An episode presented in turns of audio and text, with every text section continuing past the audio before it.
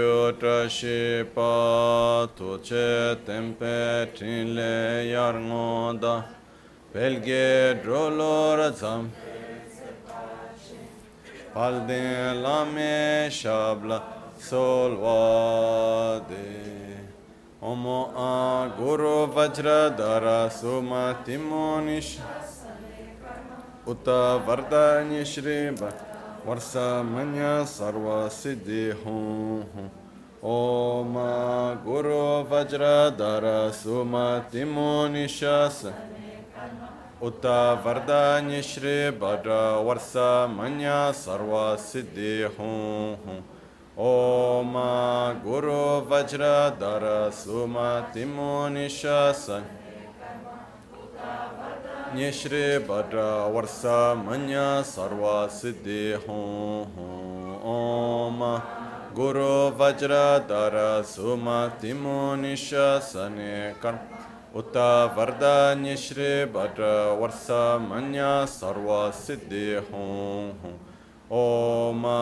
Guru Vajra Dara Suma Timo Nisha Sane Karma उत वरदान्य श्री भद्र वर्ष मन्य सर्व सिद्धि हूँ ओम गुरु वज्रधर तिमो निशासने कर्म उत वरदान्य श्री भद्र वर्ष मन्य सर्व सिद्धि हूँ ओम गुरु वज्रधर सुमतिमो निशा उत वरदान्य श्री भद्र वर्ष मन्य सर्व सिद्धि हूँ ओम गुरु वज्रधर सुमतिमो निशासने कर उत वरदान्य श्री भद्र वर्ष मन्य सर्व सिद्धि हूँ ओम गुरु वज्रधर सुमतिमो निशासने उत वरदान्य श्री भद्र वर्ष मन्य सर्व सिद्धि हूँ ओम गुरु वज्रधर सुमतिमो निशने कर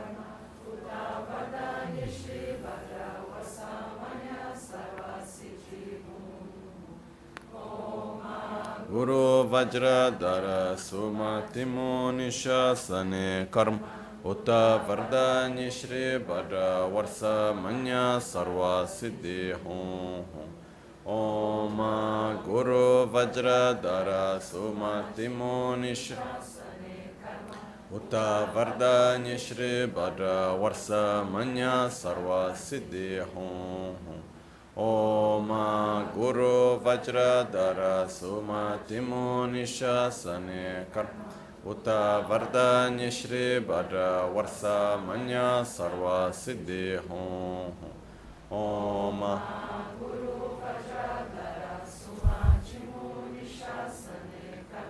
उत वरदान्य श्री भद्र वर्ष मन्य सर्व सिद्धि हूँ ओम गुरु वज्रधर सुमतिमो निशने कर्म Uta Vardanya Shri Bhadra Varsa Manya Sarva Siddhi Hon Om Guru Vajra Dara Sumati Munishasane Karma Uta Vardanya Shri Bhadra Varsa Manya Sarva Siddhi Hon Om Guru Vajra Dara Sumati Munishasane Karma Uta Varda Nishri Vara Varsa Manya Sarva Siddhi Hom Oma Guru Vajra Dara Sumatimo Nishas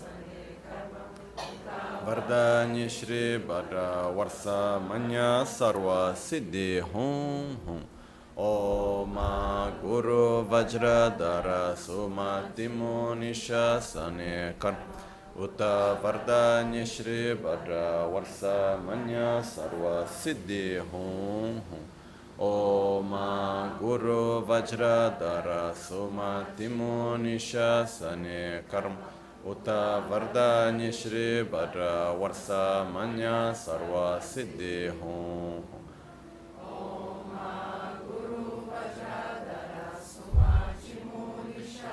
sane karma uta vardanya shri bhadra varsa manya sarva siddhi hum hum. Oma Guru Vajra Dara Suma Timo Nishasa Varsa Manya Sarva Siddhi Hum Hum. Oma Guru Vajra Dara Suma Timo Nishasa Uta Vardanya Shri Bhadra Varsa Manya Sarva Siddhi Hum.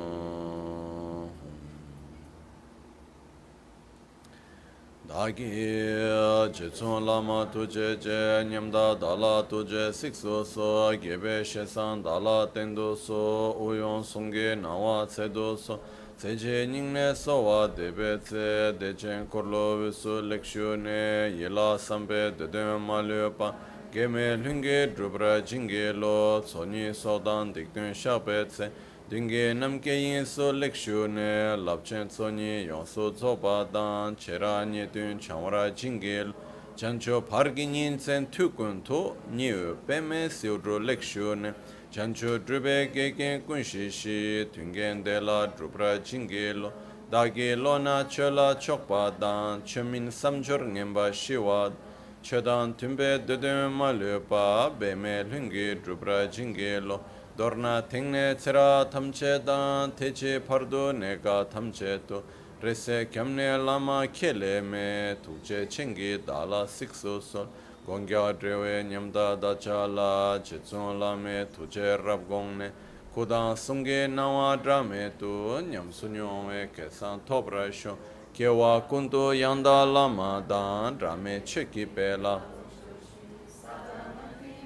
rab zone dorje changi kopa nyur top Şoya pakyöke kudan da gelu pakyöke sundan da gena pakyöke tukdan da geyi ten yerme çıktı çingi. Alo makyöke kudan da gelu makyöke sundan da gena makyöke tukdan da gena eyerme chikto chinge lo omamuni amuni mahamuni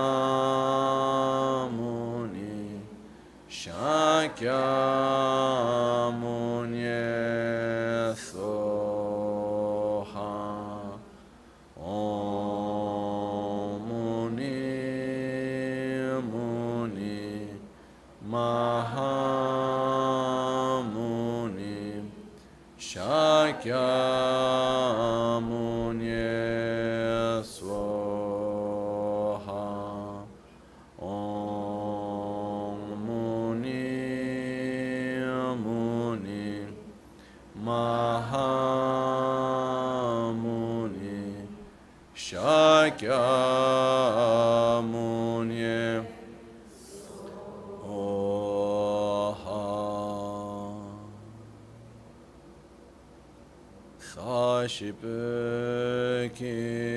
church.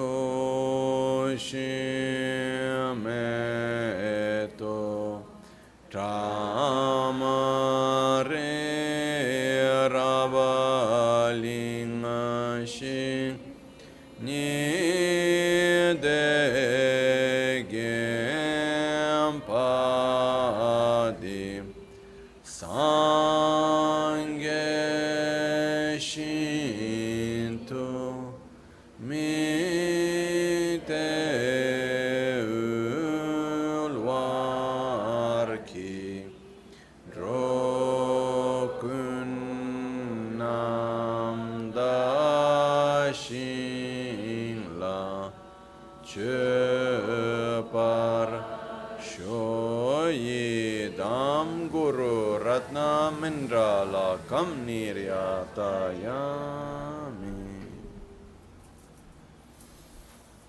Sangye chedan tsogi chonam la chanchu pardu dani kyapsu chi.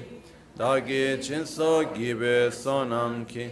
Drola pinchira sangye drupara shu. Sangye chedan tsogi chonam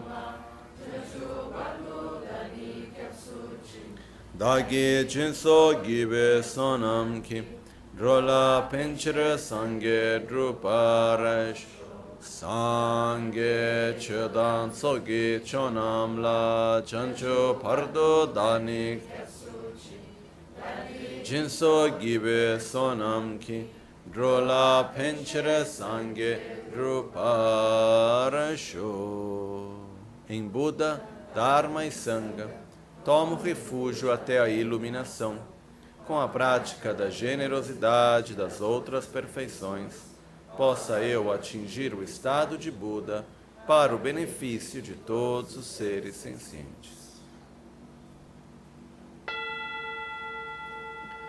Lai ke dan lu dan ne jin ke rubun dan da mi ke nam dam Drowa kuin ge janam chi tsam pa tam che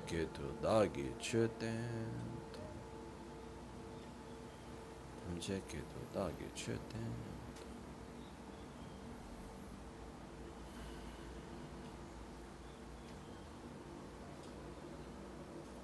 Bom dia.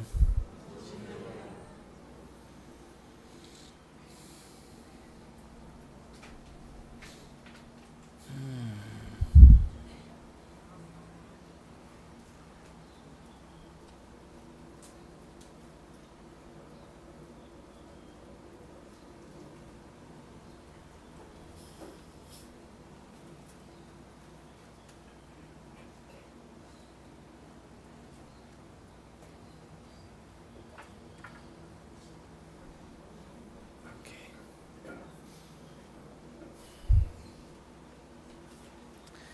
vou hoje começar dando muita volta, porque a gente tem muita coisa para ver ainda. Então eu vou diretamente ao ponto. Okay?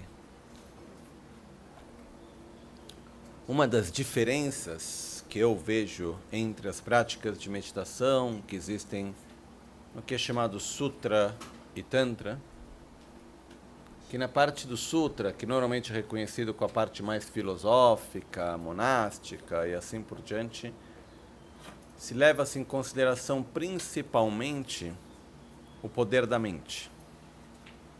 Então é um processo de familiarização da nossa mente, claro que leva-se em consideração plenamente a nossa conduta do dia a dia também, isso é totalmente considerado. Uh, e tem um aspecto muito forte da gente mudar nossa conduta física, verbal e mental. Né?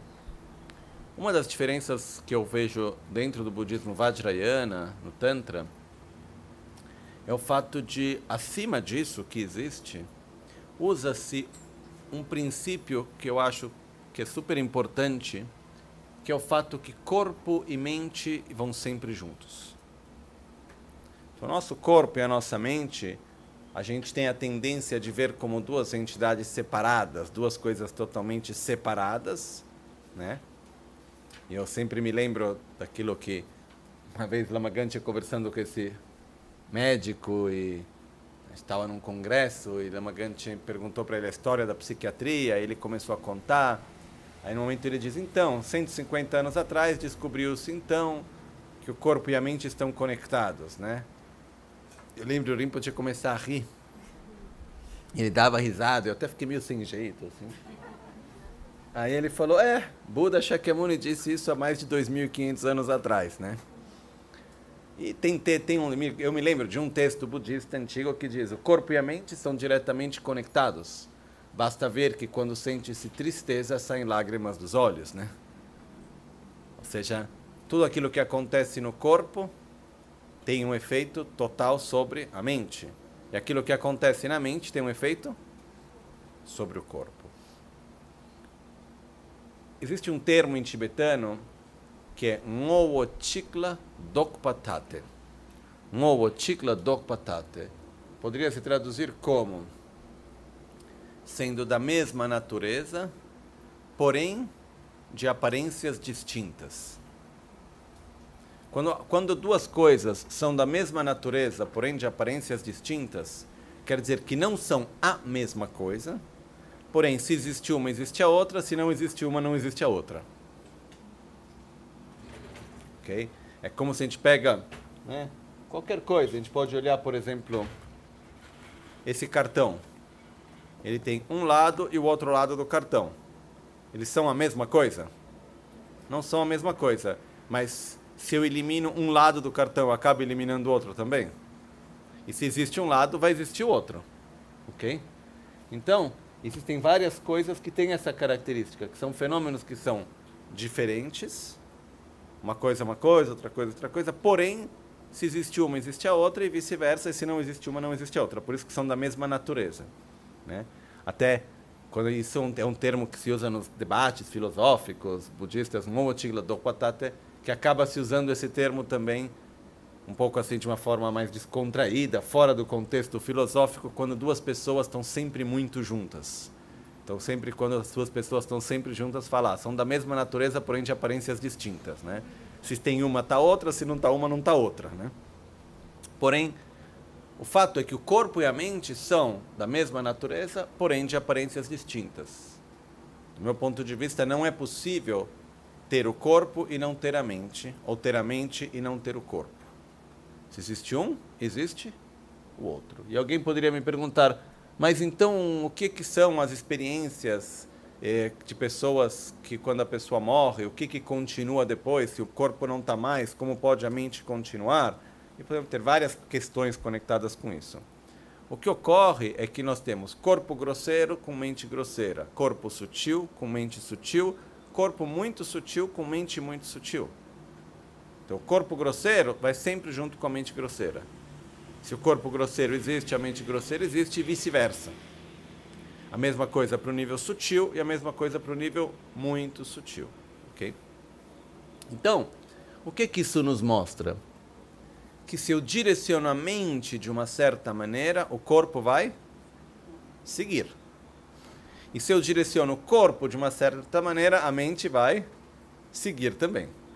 Então, nos textos antigos budistas, é descrito que o corpo e a mente são como um cavalo e o cavaleiro, né? Com no fato que o cavalo ele é cego e o cavaleiro ele tem não pode caminhar. Então o que acontece? O cavaleiro não pode ir onde o cavalo não for, mas o cavalo não sabe para onde ir se o cavaleiro não dar a direção. Então, a mente grosseira, por exemplo, ela não pode ir onde o corpo grosseiro não puder ir. Então, a gente pode, por exemplo, uh, uma pessoa que pode ter a mente mais brilhante que seja. Estamos falando nível grosseiro, tá? de repente acontece que tem um AVC ou, ou toma um, uma substância lá que vai bagunçar a química do corpo, etc, etc. Vai afetar a mente? Vai afetar. Né? Aquilo que a gente come também afeta a nossa mente. É, os ciclos hormonais afetam a mente. E assim por diante, a idade afeta a mente. A gente pode ter inúmeras coisas, na verdade, tudo aquilo que vai acontecendo no corpo, ok? Então, existe um cuidado, existe uma atenção de como que a gente vai cuidar do nosso corpo para poder dar o suporte necessário para certos estados mentais que a gente queira gerar. Tá? Então, por exemplo, tem uma coisa que aproveito para tocar. Por exemplo, o exemplo de comer ou não comer alho. Né? Tem várias pessoas que não, no budismo não pode comer alho. Não é muito bem assim. Existe uma razão específica. O alho, ele tem a característica, quando se come uma certa quantidade de alho, mas o alho em geral, como se ele tem a tendência de fazer com que o elemento vento se torne mais fraco. Ele tem a tendência de aterrar. Então ele vai dar mais sono, ele vai dar mais calma, ele vai dar mais sono, vai fazer com que a, vai aterrar de uma certa maneira, né? Se usar o termo dentro da medicina ayurveda tibetana, vai diminuir o humor vento. Então vai diminuir a agitação e todo o resto. O que acontece na meditação? Existem dois inimigos para a meditação. Um é a agitação mental e o outro é o torpor mental. Ok? Agitação mental é a mente que fica pulando de um objeto para outro. O torpor mental é o fato de estar presente lá, mas a mente está meio com uma, meio de uma neblina. Ok? Para uma pessoa que consegue, porque o primeiro passo é lidar com a agitação mental. Depois tem que lidar com o torpor mental. Porque a nossa tendência é para diminuir a agitação mental, a gente vai puxar para a direção oposta e vai acabar caindo no torpor. Depois tem que voltar e sair do torpor e encontrar o equilíbrio comendo alho, ainda mais com uma certa constância, etc., ele vai aumentar o torpor. Porém, o que acontece para uma pessoa que está no outro extremo, com muita agitação? Provavelmente o alho vai ajudar na meditação. Por quê? Porque vai ajudar a diminuir a agitação mental. Vai ajudar na meditação porque vai diminuir a agitação mental. Uma vez que a pessoa não tem muita agitação mental, o alho vai gerar mais torpor mental. Então a pergunta é: o alho faz bem ou mal para a meditação? Depende da pessoa. Não tem uma regra fixa. Se a gente está com muito, uh, muita ansiedade, muita agitação mental, não para, etc., tem coisas que ajudam a baixar. Entre elas, o alho é uma delas. Toma um chá de alho, vai ajudar. Né? Eu nunca tomei esse negócio, eu nunca consegui comer alho desde que eu era muito pequeno. Eu me lembro desde que eu era bem pequeno, eu passava em casa, tinha um cesto onde tinha o alho, eu olhava aquilo eu não, não, não queria, eu era bem pequeno, nunca consegui comer alho. Para mim fica presa, não me faz nada bem. Mas independentemente disso, é o fato que, né, na medicina tibetana diz, todas as substâncias, tudo aquilo que existe, é em si medicina e veneno, depende de como vem usado. Não existe nada que seja intrinsecamente medicina ou intrinsecamente veneno. Depende quanto vem usado, como vem usado, para quem vem dado. Para uma pessoa é veneno, para outra remédio, é medicina. Depende como aquilo é utilizado, né? Mas isso para mostrar mais uma vez que o corpo e a mente estão diretamente conectados. Então é importante, do momento no qual a gente quer poder se concentrar, gerar estados de consciência de estabilidade, de concentração, poder gradualmente nos induzir a esse estado que a gente conversou ontem de beatitude, de prazer, etc. A gente precisa também cuidar do corpo. Né? Então, por exemplo, uma coisa que eu não estava no programa falar disso, mas só rapidamente. Na tradição do budismo tibetano existe aquilo que é chamado de Trulkur Yoga, ok? É um tipo de yoga específico, tem alguns textos que é chamados os seis yogas de Naropa, que são muito bem conhecidos, etc. Uma coisa que é importante que a gente entender, por exemplo, que o Trulkur Yoga, esse tipo de yoga, ele é feito e ele existe especificadamente para ajudar na meditação. Não é para fazer um exercício para ter o corpo saudável. Não é para fazer o exercício tipo, porque hoje em dia muitas vezes usa-se várias técnicas de yoga como uma técnica para manter o corpo saudável, ou não? Tá tudo bem. Mas se a gente for ver o yoga tibetano, não tem essa função. A yoga tibetano, a função específica dele é para nos ajudar a poder sentar e ter a mente clara.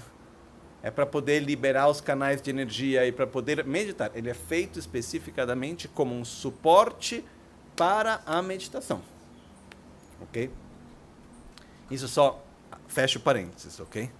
Então, é importante a gente ver que o corpo está diretamente conectado então é importante a gente ver um pouco o nosso sono, como a gente dorme, como a gente come, quando come, quanto come, o que come e assim por diante. Né? Então, por exemplo, hum,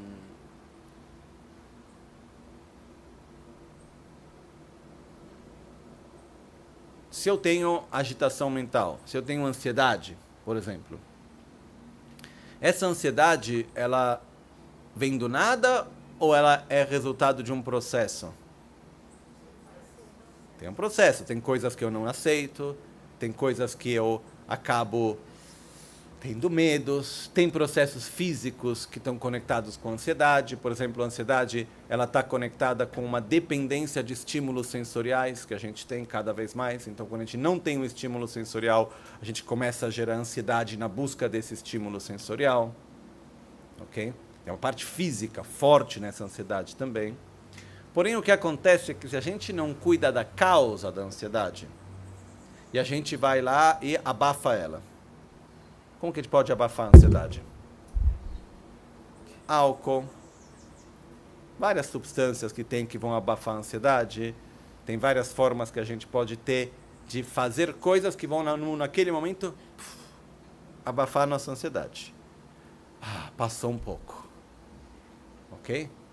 Desde remédios ao álcool, a certos tipos de drogas, ao sexo, o que for. Cada um encontra o seu caminho para ir lá e fazer passar a ansiedade. Passou. Só que quando o efeito que foi feito daquilo para abafar, ele termina, o que acontece? Volta de novo. OK? Então, é muito importante a gente ver que na verdade a gente precisa criar todo um estilo de vida que seja saudável. O que eu quero dizer é que para que a gente, se a gente quiser praticar a nossa meditação de uma forma séria, isso tem que conectar com o estilo de vida como um todo. Tem a nossa forma de comer. E não é que eu tenha tantas regras específicas, porque cada um tem um corpo diferente também. A gente tem constituições diferentes, não tem uma regra fixa para todos. Depende de onde a gente vive. Só para ter uma ideia, no Tibete, a medicina tibetana ela mudava vários aspectos dela de acordo com a região onde estava. Porque o ambiente no qual a gente vive tem uma influência enorme sobre o nosso corpo e sobre a nossa mente. Então não dá para querer aplicar as mesmas regras que tinha no Tibete a 5 mil metros que aqui em São Paulo. Não, não, não, essa é outra coisa. A gente tem que adaptar para a realidade onde a gente está, para a nossa constituição física, etc. Mas a gente precisa cuidar do nosso corpo, do nosso sono, da nossa conduta como um todo, de quais são os estímulos sensoriais que a gente tem. Isso é um ponto que eu acho que hoje em dia a gente cuida muito pouco e deveria se cuidar mais. Porque tudo aquilo que eu vejo, eu escuto, eu gosto que eu sinto, cheiro, tem uma influência, ocupa um espaço dentro de mim. E a gente acaba tendo um problema muito sério de dependência química de estímulo sensorial. A gente acaba criando um, uma dependência, né? Um, um, vício. A gente tem um vício. Eu não sei quantas vezes vocês já tiveram a sensação de não precisar do celular, mas ter um impulso de querer pegar ele. Não precisa, mas está lá. Ou algo, algo diferente desse que não é o celular, a vontade de chegar em casa ter que ligar a televisão ou o que for. A necessidade de ter o estímulo, né? Então, o ponto que eu quero só chegar é o nosso corpo e a nossa mente são diretamente conectados. Se a gente tem um objetivo de ir à causa, de não só abafar a ansiedade e as outras e as tristezas ou o que for, mas de lidar com as nossas emoções, de desenvolver nossas qualidades, de crescer e poder curar a si mesmo efetivamente, abafar não funciona. Porque a gente fica abafando, abafando, abafando, parece que não está, e na verdade por debaixo vai cada vez mais lá, fervendo cada vez mais, e acaba encontrando outro lugar para onde ir depois. Né? Então acaba tendo problemas de saúde e outras coisas que depois se tornam bastante difíceis. Então a gente tem que criar o espaço na nossa vida para poder se acolher e ter uma vida saudável diante disso, ok? Junto a isso, o que ocorre é que então, no caminho Vajrayana, o corpo e a mente, obviamente, vão totalmente juntos, e se usa ao mesmo tempo o corpo como um instrumento para direcionar a mente. E se usa a mente como um instrumento para eh, direcionar o corpo. Isso é uma coisa que é interessante porque vai se usar certos processos físicos para gerar certos estados de consciência. Porém, para se induzir a esse estado físico, se usa a mente. Então, a mente direciona o corpo para que o corpo acompanhe a mente. É mais ou menos algo assim. Ok? E uma das coisas, e um dos, um dos princípios que existe nisso é quando a gente direciona o nosso pensamento a nossa atenção para uma parte do corpo em algum lugar, o corpo segue. A nossa energia segue. Assim chamados os nossos ventos sutis, que em sânscrito se usa a palavra de prana. Ok? O prana, que são os ventos sutis, que a nossa energia segue a direção da mente. Eu tenho a minha teoria aí, pode estar correta ou errada, que não como um todo, mas quando a gente fala sobre os ventos, prana, uma boa parte disso é diretamente conectada com o nosso sistema nervoso. Né? Então, quando eu penso, por exemplo, a gente vê nos textos antigos, dizem, ah, um exemplo de como funcionam os ventos, o prana e a mente é, eu penso que eu quero levantar a mão, então o vento vai em direção da mão e faz com que a mão se levante. Ok? Se a gente fosse olhar de um outro ponto de vista, o que acontece? Eu penso para levantar a mão, o que acontece dentro do meu cérebro manda um impulso no sistema nervoso que vai até o músculo e faz com que o movimento ocorra. Né? Então é muito parecido a conexão que tem entre esses dois. Mas é uma coisa que a gente poderia. Mas quando a gente fala sobre os ventos, não é apenas o sistema nervoso, tem outras coisas que vão junto também. De qualquer maneira, o ponto que tem aqui é quando eu direciono a minha mente em um ponto específico, a minha energia do corpo sutil segue. O corpo segue ali onde a mente vai. Ok? E essa. E o que acontece? Só eu estou tentando fazer encaminhar para a gente poder entender o que vem depois, tá? Ontem a gente explicou que um dos objetivos que existe é gerar um estado positivo virtuoso e se induzir num, nesse estado positivo de sabedoria, de amor, de uma identidade pura, etc., a gente vai se induzir a um estado de consciência mais profundo. Isso ocorre através do que é chamada a absorção dos ventos sutis no nosso canal central. Ok? Para que isso ocorra, tem uma questão de concentração e direcionamento do pensamento para que ele possa direcionar os ventos de energia. Para fazer isso, um dos primeiros passos que ocorre é ter um certo entendimento da que é chamada anatomia sutil. Como é feito o nosso corpo sutil para que a gente possa direcionar? Isso serve para uma questão de visualização para que a gente possa direcionar os ventos sutis de energia. Então, para que a gente possa entender um pouco melhor o resto da prática da autocura, que começa da geração dos lotos em diante, que foi onde a gente parou ontem, a gente vai fazer agora uma pequena, bem por cima, digamos, aula de anatomia sutil.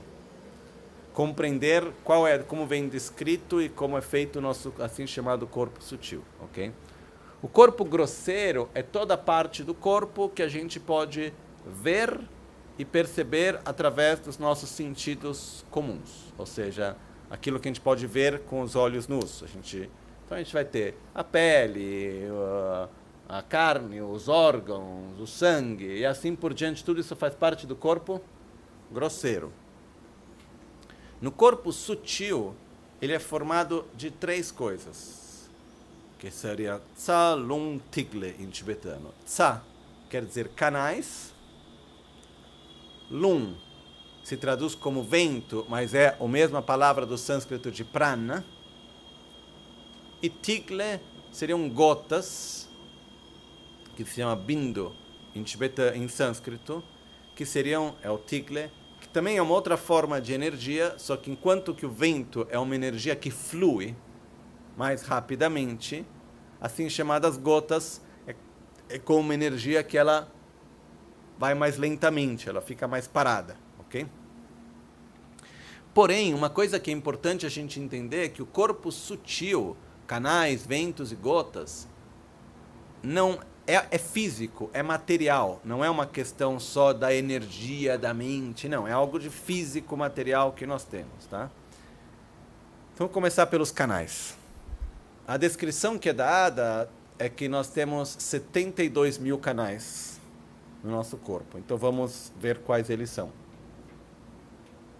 Começamos pelo principal canal, que é chamado do canal central.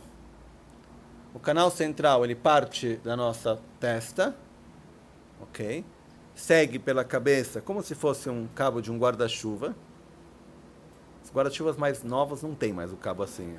Antigamente tinha, ah, não tem muito mais, cada, cada vez menos, mas tem ainda, né? Que faz assim, de qualquer forma. A gente entendeu. Então, que dá a volta, segue, entra pela coluna vertebral, desce pela coluna vertebral, exatamente no centro do nosso corpo, e chega até a base da coluna vertebral. Ok? Isso é chamado do canal central. Então, hum, branco por fora, vermelho por dentro. Né?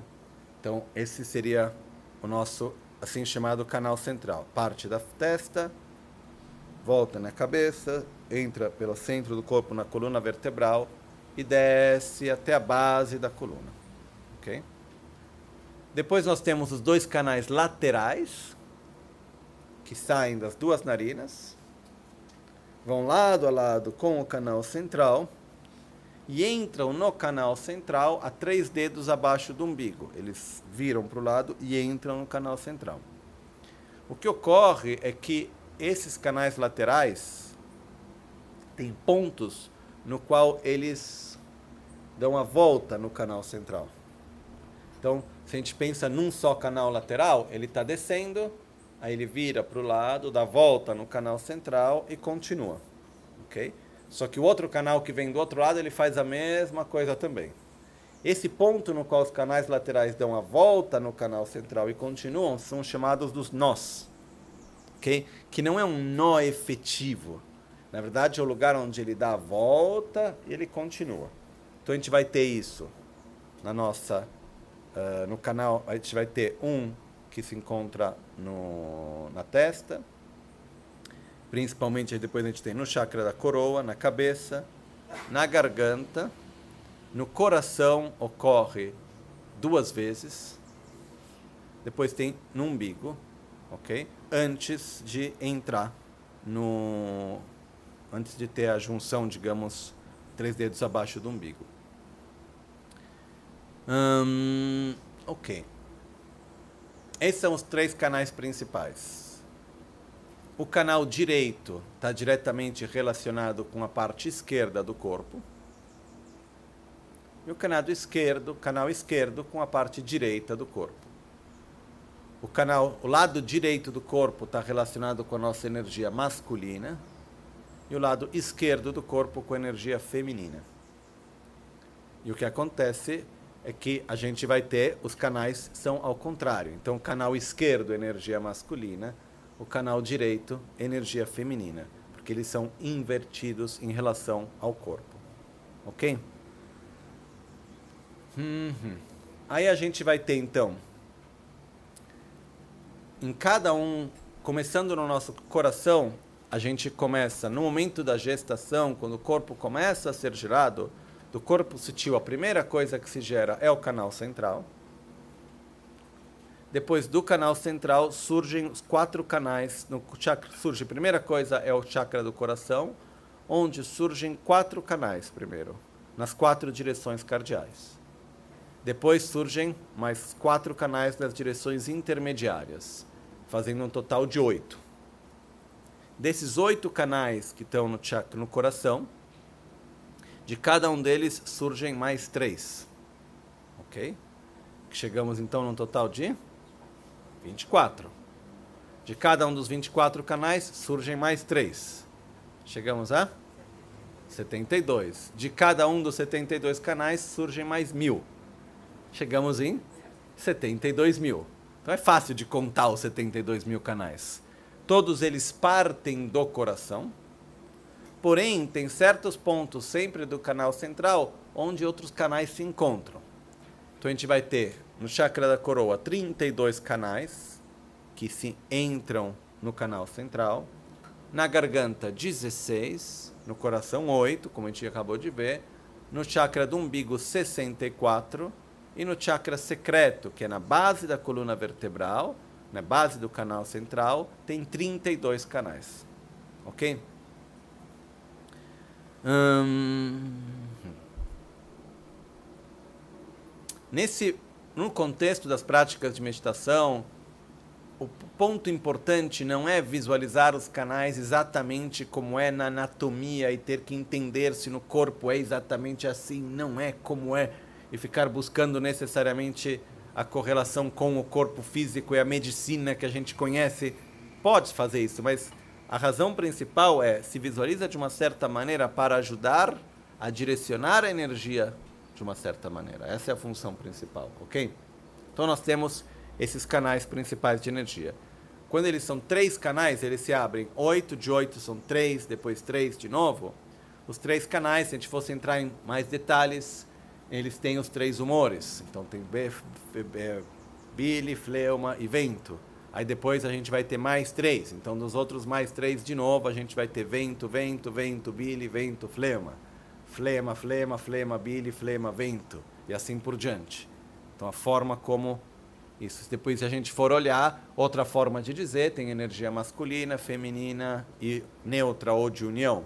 Tem várias formas para estar tá entendendo e vendo o nosso corpo sutil. Porém, não é o momento para a gente entrar nesse nível de detalhes, ok?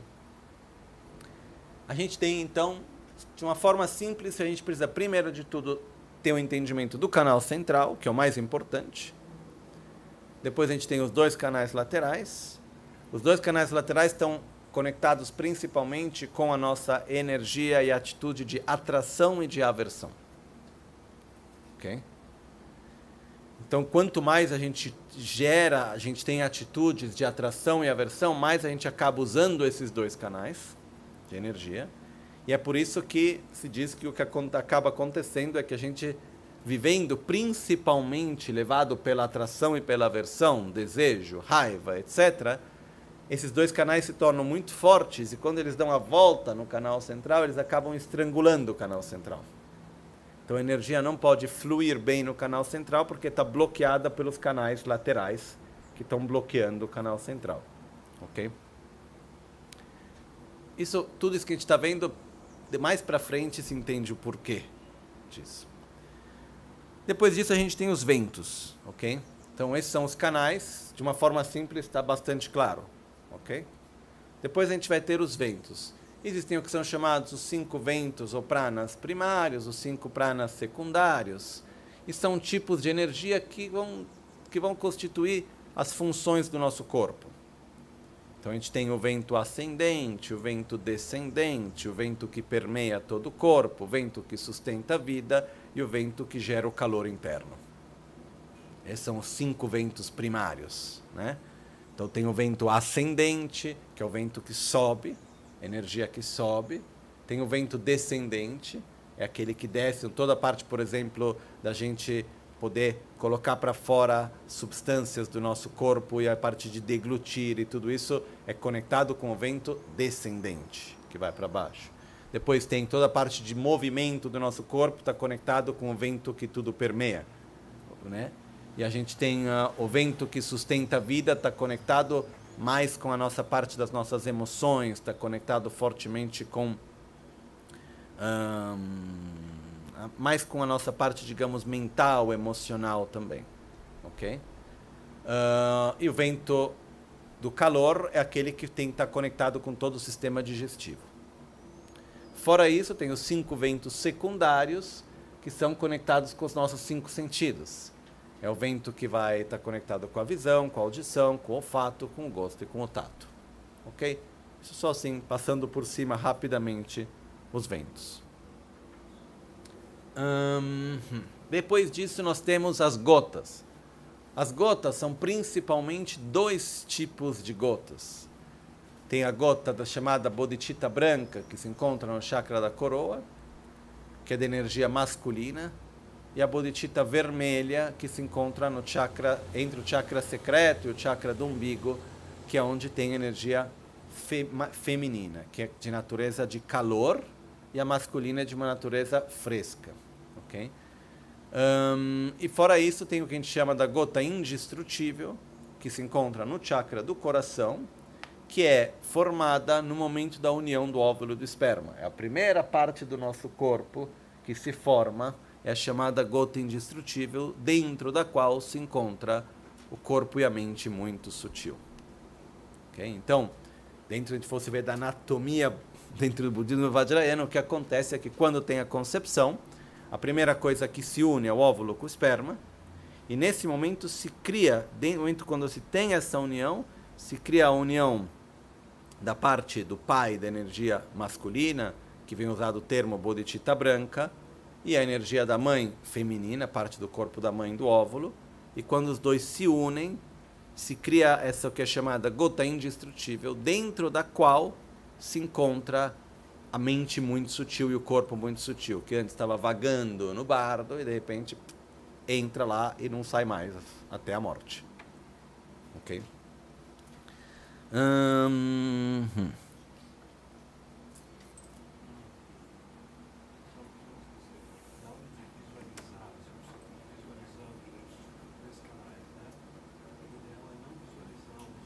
Não, isso depende, depende do depende da prática.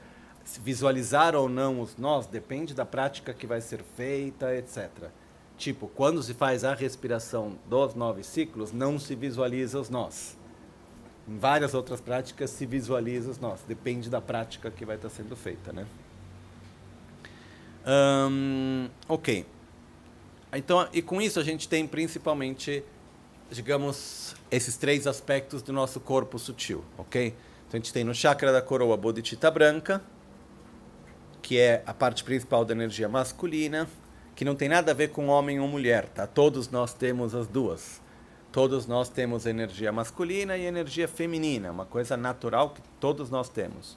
Então a gente vai ter energia masculina no chakra da coroa, que é chamada bodhicitta branca, e no chakra secreto a gente tem energia feminina, que é assim chamada que é de natureza quente. Hum, então, por exemplo, se diz que o estado de beatitude, de prazer interno, ele é induzido pela bodhicitta vermelha, mas ele ocorre através da bodhicitta branca. Então, na verdade, ocorre um processo físico interno no qual essa energia, essa substância, eu não sei exatamente como definir nesse sentido, mas assim chamada a gota branca, a bodhicitta branca, da energia masculina, quando ela desce do chakra da coroa, é quando se tem essa sensação interna de prazer. Isso tanto para o homem quanto para a mulher, o processo é praticamente não é exatamente igual, mas é muito parecido. Então não é uma questão de homem ou mulher, ok? E ao mesmo tempo tem energia feminina que sobe e ela vai criar condição para que a energia masculina possa descer e ter essa experiência de prazer. Então, no budismo Vajrayana, a gente vai ver vários momentos onde tem a simbologia da calota crânica. Né? O que, que ela representa? Beatitude, representa o prazer, porque é onde se encontra a bodhicitta branca. Então, por exemplo, esse objeto que está aqui, ó, né? ok? esse objeto. É chamado oferenda interna. Tá? Uh, vamos ver as partes dele. Ele não vai desmontar agora. Mas dá para ver que tem a primeira parte que tem a forma de uma meia lua, de um meio círculo, né? Ok? Tá, dá para ver a forma aqui? Ok? Então a primeira parte que é representa o vento, que a forma, o símbolo do vento é a meia lua, esse meio círculo, ok? Depois a gente tem, opa, depois a gente vai ter aqui a outra que é um triângulo, que é o fogo, ok? E em cima do fogo a gente tem essa outra parte aqui, que é como se fosse o crânio, metade de um crânio, ok? E tem toda uma simbologia meio estranha da gente entender e tal, mas na verdade o significado é muito mais simples do que aquilo que ele pode parecer. Ou seja, como a gente viu ontem, o vento entra no canal central, faz com que o fogo possa subir, está conectado com energia feminina, o fogo sobe, e o que ele vai fazer chegando? Ele vai dissolver a bodhicitta branca que está na coroa e gerar a sensação de beatitude. Então a gente tem aqui os três: vento, fogo, e depois tem assim essa capala, essa calota crânica ao contrário, que representa onde se encontra a bodhicitta branca. Então é simplesmente são várias simbologias que existem sempre para nos conectar um pouco com o processo interno que ocorre dentro de nós. Não é uma coisa externa, é para nos lembrar do nosso processo interno. De qualquer maneira, tudo isso só para criar um pouquinho de familiaridade com o nosso corpo sutil. Ok? Então a gente vai ter as duas bodhicittas, branca e vermelha, que são as duas gotas principais que a gente tem. Que fazem parte, que formam tudo isso em si, formam o corpo sutil. Então, por exemplo, no processo da morte, Primeiro, o corpo grosseiro perde, tem toda a descrição detalhada do processo de dissolução, eu não vou entrar nos detalhes disso agora, mas a gente vai ter todo o processo no qual primeiro o corpo grosseiro vai perdendo totalmente a sua força, depois o corpo sutil, os ventos sutis se absorvem, depois tem a bodhicitta branca, a bodhicitta vermelha, que são as últimas coisas a se absorverem no, nosso, no processo da morte.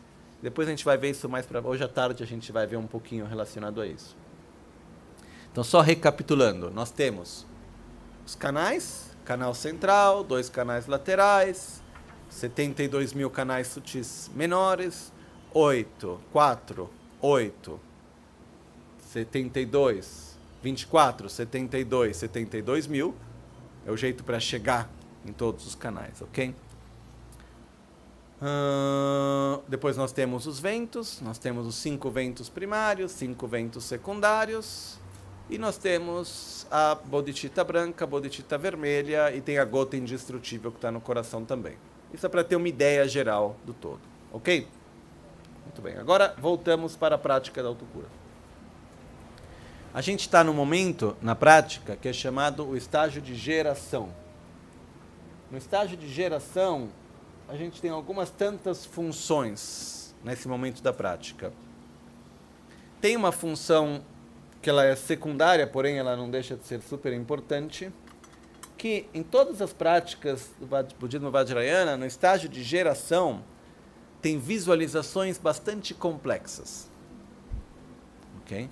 Então a gente vai visualizar o ambiente à nossa volta, vai visualizar o próprio corpo no aspecto como um Buda ou outro. Aí a gente vai ter os vários chakras com os vários Budas e tem vários detalhes que são vistos, etc todo esse processo de visualização, com tantos detalhes de imaginação, uma das funções disso é para que a gente possa estar tá desenvolvendo um poder maior de concentração e direcionamento da nossa mente.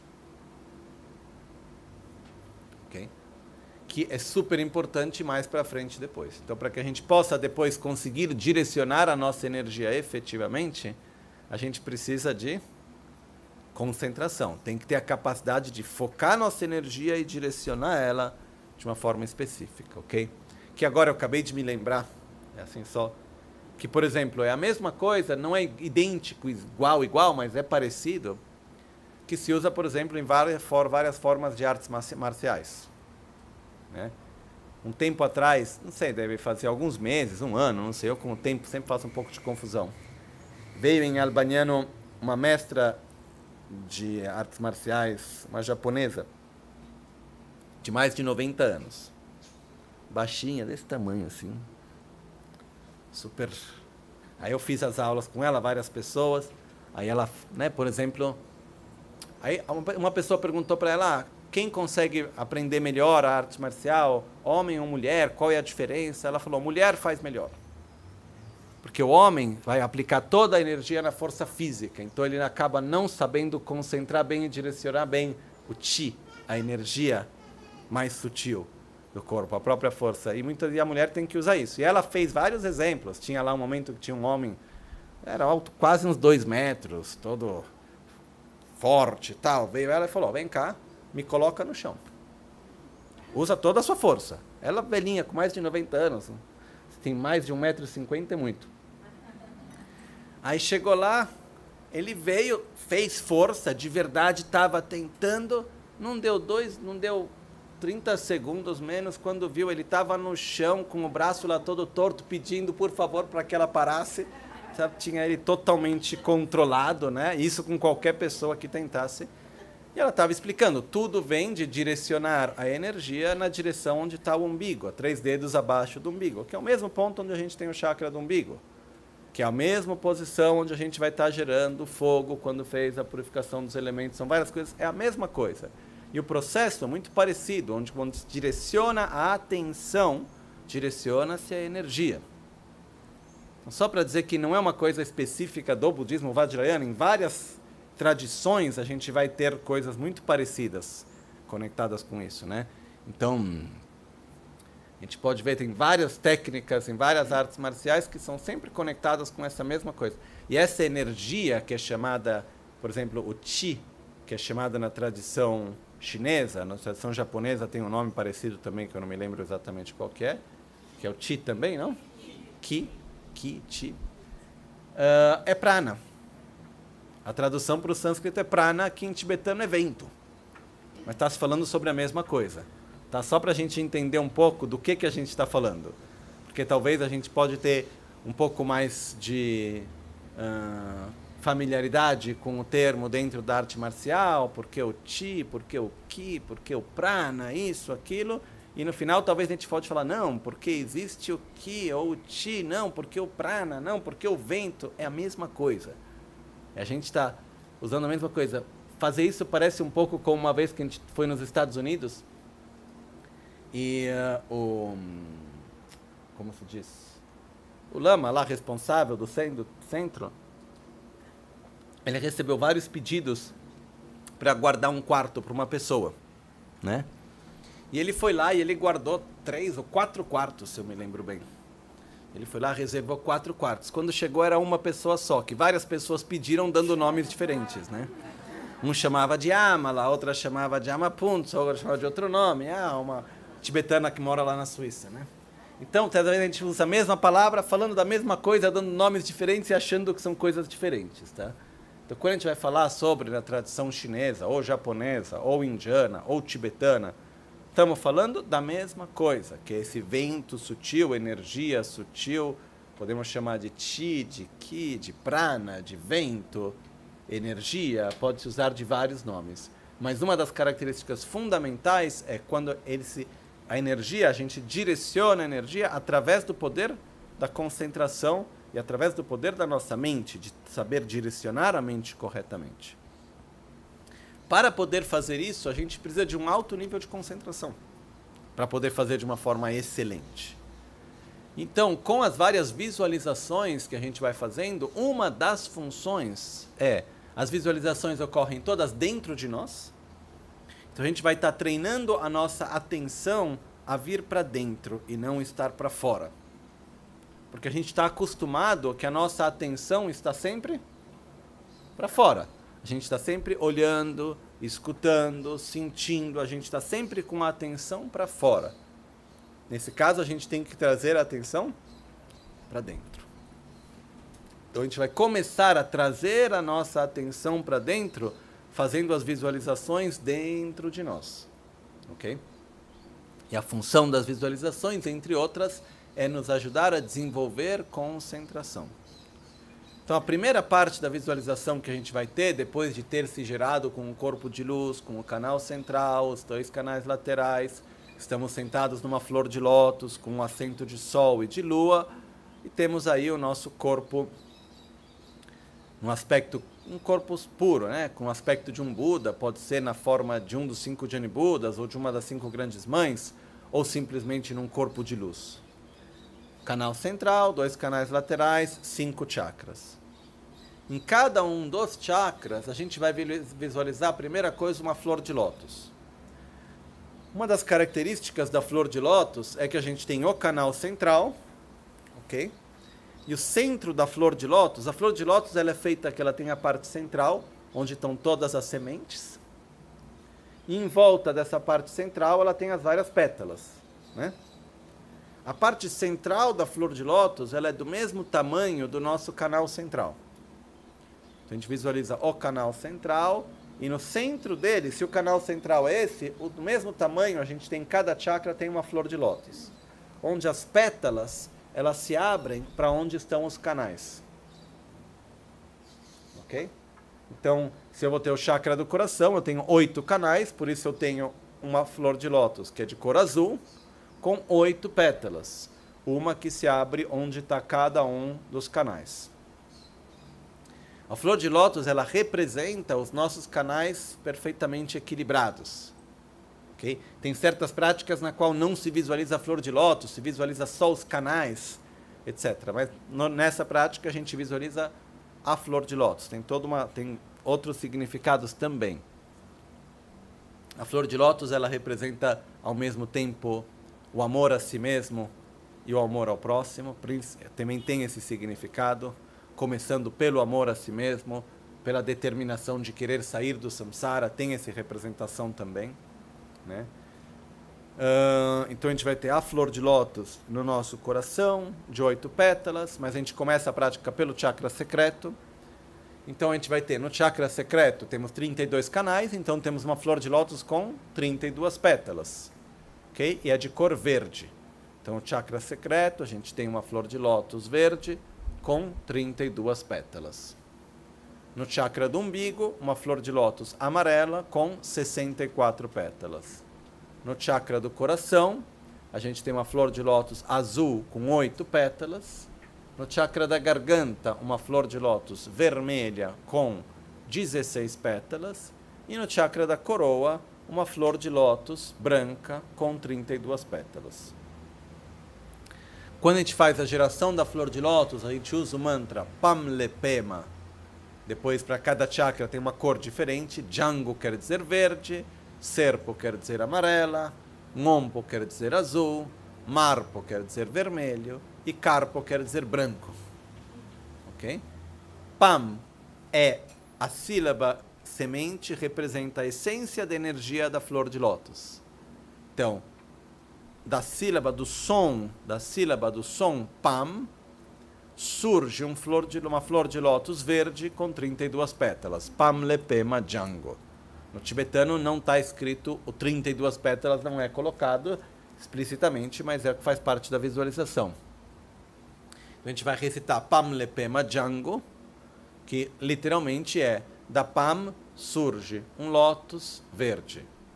Pam Lepema Serpo, da Pam surge um lótus amarelo. Pam Lepema Ngompo, da Pam surge um lótus azul. Pam Lepema Marpo, da Pam surge um lótus vermelho. Pam lepema carpo, da pam surge um lótus branco. Ok? O gesto que a gente vai estar tá fazendo, mudra, é chamado o mudra de girar o lótus. Ok? Unido que se conclui com o mudra da liberação. São dois mudras que existem. Então, esse em tibetano é Pekor Gichagya. E esse outro mudra é chamado Chindrul Gichagya. É o mudra da liberação. Então, o que, que a gente vai fazer? Enquanto a gente está fazendo esse mudra, a gente está fazendo Pamlepema Ngompo, por exemplo, agora que eu estou aqui no coração, Pamlepema Ngompo, enquanto a gente faz este mudra, no qual os dois uh, pulsos, a base das duas mãos, os dois pulsos, eles são sempre mais ou menos, eles estão paralelos. Ok? Né? A mão que está em cima, os dedos estão mais abertos, a que está embaixo, os dedos estão mais fechados, ok? Então a gente vai fazendo isso, então a gente é como se a gente estivesse, de uma certa forma, trabalhando os canais para tirar os nós, para deixar com que a energia possa fluir bem, ok? E depois a gente, quando termina, a gente junta, né, com os dedos para dentro e abre. E idealmente não tem que ficar forçando muito isso, mas idealmente a gente bate os dois pulsos faz esse som, né? E aí abre, quando bate, abre a, abre a mão. Isso representa quando tem uma coisa que está bloqueada e de repente abre e faz um barulho, assim, foi. Então nesse momento é a energia que está bloqueada naqueles canais, ela pode fluir. Então a gente imagina que o lótus é como se ele tivesse fechado, que são os canais que não estão, a energia não está fluindo bem, e no momento no qual a gente está abrindo os canais, surge a flor de lótus, então as pétalas se abrem e nesse momento a energia pode fluir naturalmente, sem nenhum tipo de bloqueio. Ok? Então a gente vai ter, se a gente faz o mantra uma vez em cada chakra, a gente vai ter Pam Lepema Django, a gente faz. Né? Pam Lepema Serpo. Pamle pema ngompo. Pamle pema marpo. E pamle pema carpo. Ok? Hum, pode se recitar normalmente quando a gente faz o mantra cinco vezes cantando. A gente vai nas primeiras três vezes fazer unicamente o mudra do lótus que gira. e nas duas últimas vezes a gente vai fazer o mudra da liberação, ok? Então, fazendo um exemplo no chakra do coração. Pamalepe mangompo Pamlepe mangompo Pamlepe mangompo Pamlepe mangompo Pamlepe mangompo Ok? Se a gente quiser, a gente pode também passar mais tempo em cada chakra com a visualização, fazer a recitação mais vezes. Tá? Não é necessariamente que tem que fazer cinco já, ou pode também parar com mais calma. A gente tenta visualizar, começou primeiro visualizando o canal central, e é importante a gente imaginar né, o lótus que abre, então que a energia pode fluir naturalmente. Alguém poderia me dizer, Alain, mas eu não consigo visualizar. Como que eu faço isso? Ok, vamos fazer um exemplo de uma visualização que eu acho que todo mundo consegue. Tá? Para entender o que é visualizar. Nos concentramos bem por um momento. Visualizamos à nossa frente uma pizza. Então imaginamos a pizza na nossa frente, conseguimos imaginar o tamanho da pizza, ok? E a gente ter, não só a gente vê que tem a textura da pizza, ver como você gosta mais a massa, mais durinha, mais molinha, mais grossa, mais fina. Aí imagina que tem o queijo por cima, aí tem o tomate, ela está quente, então você sente o vapor da pizza chegando, aí tem o cheiro que vai vindo, aí você corta um pedaço dela e tem a parte que está mais durinha, a parte que está mais molinha, e você vai sentindo a textura do queijo e tudo. Dá para imaginar? Dá, né? Isso é visualizar. A diferença é que a gente tem mais familiaridade com a pizza que com o corpo sutil. Ok? Mas visualizar quer dizer imaginar. Ok? E uma da questão que muitas vezes a gente não leva em consideração é que a visualização, ela na verdade compreende todos os cinco sentidos. É muito difícil conseguir visualizar com cheiro, por exemplo. Fica mais difícil. Ok? Mas é possível ter isso. Então, Uh, por exemplo, é possível quando a gente pode, por exemplo, porque para visualizar com cheiro tem que ter uma referência de cheiro.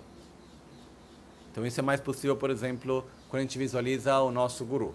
Né? Lama Ganche Rinpoche tinha um cheiro bem específico seu. Né? Então, por exemplo, é possível lembrar deste cheiro e se conectar no momento no qual se visualiza, tem um poder enorme. ok? Então não é só lá ter a imagem bonitinha, visualizar não é tipo pega a foto, recorta e coloca lá na frente. Não, é a gente imaginar que aquilo está lá. Então a gente vai fazer na parte dos elementos, a gente vai imaginar o vento, o fogo, com todas as suas características. Quando a gente vai estar imaginando a flor de lótus, a gente imagina efetivamente que tem lá a flor de lótus que está fechada, e no que a gente vai movendo, a gente vai abrindo a flor de lótus até que ela abre completamente então, em cada canal tem uma pétala e a energia pode fluir. Estava bloqueada e agora ela pode fluir naturalmente. A gente imagina isso. Alguns de nós têm uma capacidade, uma mente que é mais visual, a gente consegue ter mais uma capacidade de ver e imaginar, e alguns outros menos. E é mais uma coisa de sentir que aquilo está acontecendo e imaginar que aquilo está acontecendo, sem necessariamente ter que ter a imagem clara visualizada. Ok? Então, nesse momento, a gente vai estar tá imaginando, né, observando, imaginando o nosso canal central e dentro de cada um a gente imagina que surge o lótus. Okay? Um dos significados do lótus é que para que algo possa surgir, necessita as condições necessárias. Então a gente pode ter várias né, analogias que estão conectadas com esse símbolo do flor de lótus. Uma delas é para que eu possa plantar uma semente, eu preciso de um terreno fértil. Ok?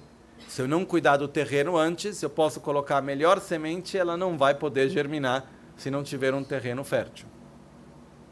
Uh, a mesma coisa é para um ser nascer. Eu posso ter o esperma, porém eu preciso ter o óvulo e preciso ter um ventre materno saudável. Caso contrário, não é possível. Então a flor de lótus, nesse caso, representa o ventre materno, representa o terreno, representa a base saudável onde poder plantar, onde poder desenvolver. É o fato que antes da gente ir lá e desenvolver um potencial, a gente precisa criar o contexto para desenvolver esse potencial. Então, nesse caso, para a gente poder desenvolver nossas qualidades internas, a primeira coisa que a gente vai fazer é criar um estado saudável do nosso corpo sutil para poder desenvolver as nossas qualidades internas. Ok? Então, a gente vai estar, tá, primeiro, tendo canal central e dois canais laterais, canal central mais forte, os dois canais laterais um pouco mais fracos. Hum, nesse momento da prática não é necessário, pode-se, mas não é necessário visualizar, digamos, os nós, tá? Tem a parte onde se visualiza os nós é mais para frente, no processo da morte, é outra coisa, mas pode se visualizar também para ter familiaridade. Hum, e a gente vai focar em estar tá criando a condição correta. Então, a atitude que a gente tem quando a gente faz a flor de lótus é de estar equilibrando a nossa energia e criando um contexto saudável, correto, para poder desenvolver nossas qualidades ao seu máximo potencial.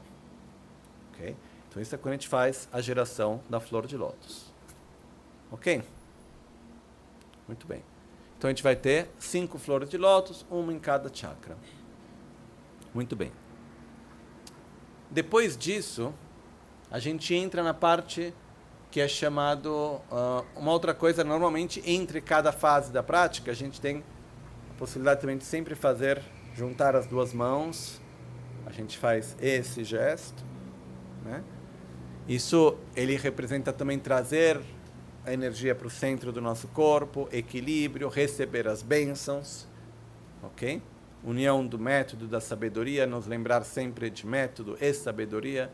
Isso nos traz para um outro nível da prática, mas eu não vou entrar em detalhes agora.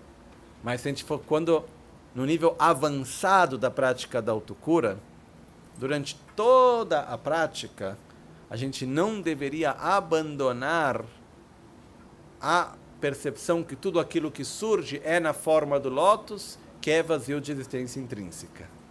Então essa percepção deveria sempre ser presente, mas isso já é um nível bem avançado. A gente não precisa entrar em detalhes sobre isso agora. Aí a gente vai ter então a flor de lótus. Depois da flor de lótus, a gente parte para a próxima parte que é chamada a sílaba semente. A sílaba semente, ela representa o potencial que a gente vai desenvolver. Então a gente não vai desenvolver as qualidades pedindo que elas sejam dadas a nós por alguém. São qualidades que nós já temos dentro de nós que a gente precisa desenvolver, nutrir e desenvolver elas. Então a gente vai ter no chakra do, da coroa a gente tem a sílaba semente Om branca, na garganta A vermelha, no coração a Rum azul, no umbigo a Tram amarela. Ou a So amarela. E no chakra secreto a sílaba Ri verde ou Ra verde. Quando a gente fala sobre sílaba semente, sílaba na verdade quer dizer um som. Em algumas tradições, traduções acaba se usando o termo uma letra, a letra rum no coração. Isso não é correto. Porque rum não é uma letra, é uma sílaba. Om não é uma letra, é uma sílaba. Porque é composta de Ra, O e Ma. Por exemplo, a rum. Na verdade, é composta de quatro. Tem o Ra, o A, o O e o Ma. Tem quatro partes que vai formar a sílaba Rum. Né? Então a gente... É uma sílaba, porque a sílaba o que é? É um som, que depois ele é representado por uma escrita. Mas na verdade a sílaba é um som. Então, quando a gente faz a, a sílaba semente, ela é um som essencial que, por sua vez, o som é uma vibração. Vibração é uma energia. Então é como se fosse uma energia sutil, uma vibração que tem uma cor também. A gente também existe todo um debate, uma coisa complexa em certos ensinamentos. Eu nunca fui muito a fundo nisso, mas dentro do Vajrayana tem toda uma parte do de que maneira que os ventos sutis têm cor e por que que tem cor e como é a cor no nível sutil, etc. Mas se a gente for pensar de uma visão um pouco mais ocidental, assim até, o que que são as cores? São frequências diferentes. De uma cor para outra é simplesmente uma frequência de luz diferente. Então, quando a gente tem as, as energias, elas têm a sílaba semente é um som, o som também é uma vibração e tem uma cor. Então, é um som que tem uma cor. Então, tem uma frequência, tem uma característica sua de frequência que tem a sua cor. Então, a gente vai ter no chakra da coroa é um ponto de luz. Se descreve que é do tamanho parecido com uma semente de mostarda. Ok? Então a gente vai ter dentro do canal central tem a flor de lótus, em cima da flor de lótus, no centro da flor de lótus, a gente vai ter então a sílaba semente, ok? A sílaba semente, ela é um ponto de luz que vibra com o som. Então eu vou ter um ponto de luz branco que vibra com o som Om, um ponto de luz vermelho que vibra com o som A, um ponto de luz azul que vibra com o som de Rum, um ponto de luz amarelo que vibra com o som de tram, ou em certas outros tem dois sistemas, ou tram ou swa, e no chakra secreto um ponto de luz verde que vibra com o som de ri ou ha. Né? Normalmente a gente acaba usando principalmente o tram e o ri, mas pode também usar o swa e o ha.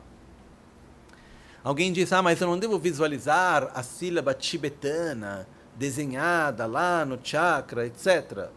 E aqui tem essa palavra italiana que é ni. O que que representa a escrita? Um som. A sílaba semente, ela não é um, uma letra escrita. Porque se fosse assim, os tibetanos deveriam estar visualizados em sânscrito, porque isso começa em sânscrito, lá na Índia, não deveria ser em tibetano. Então por que, que eu não posso visualizar H-U-N-G, Hung? Na verdade, o que eu preciso é visualizar o som, que é uma ponta, é uma luz que vibra com aquele som. Depois, as sílabas tibetanas, da forma como é que elas seguindo o sânscrito, tem toda uma simbologia maravilhosa que a gente não consegue colocar nas nossas escritas, tá? E assim, quando a gente pega uma sílaba semente, como a tam, ou como a hum, uh, o próprio como a om, tem toda uma forma de ler uma sílaba semente na, na, em tibetano, a sílaba escrita em tibetana, onde está todo o ensinamento de Buda, ele está representado na sílaba. Todo o caminho à iluminação está representado na sílaba. Não vamos abrir isso agora, mas ele representa a parte do método, da sabedoria, está tudo lá dentro, tem vários significados dentro. Então, tem uma razão da visualização do tibetano, depois na, no momento da dissolução final também serve. Mas nesse momento da prática, a gente tem que focar num ponto de luz que vibra com o som. Esse é o ponto principal. Ok? Pode-se visualizar a escrita tibetana? Pode-se. É obrigatório? Não. Ok? Então a gente vai visualizar o ponto de luz. E o que é muito importante é a gente conectar essa sílaba com o que ela representa. Então,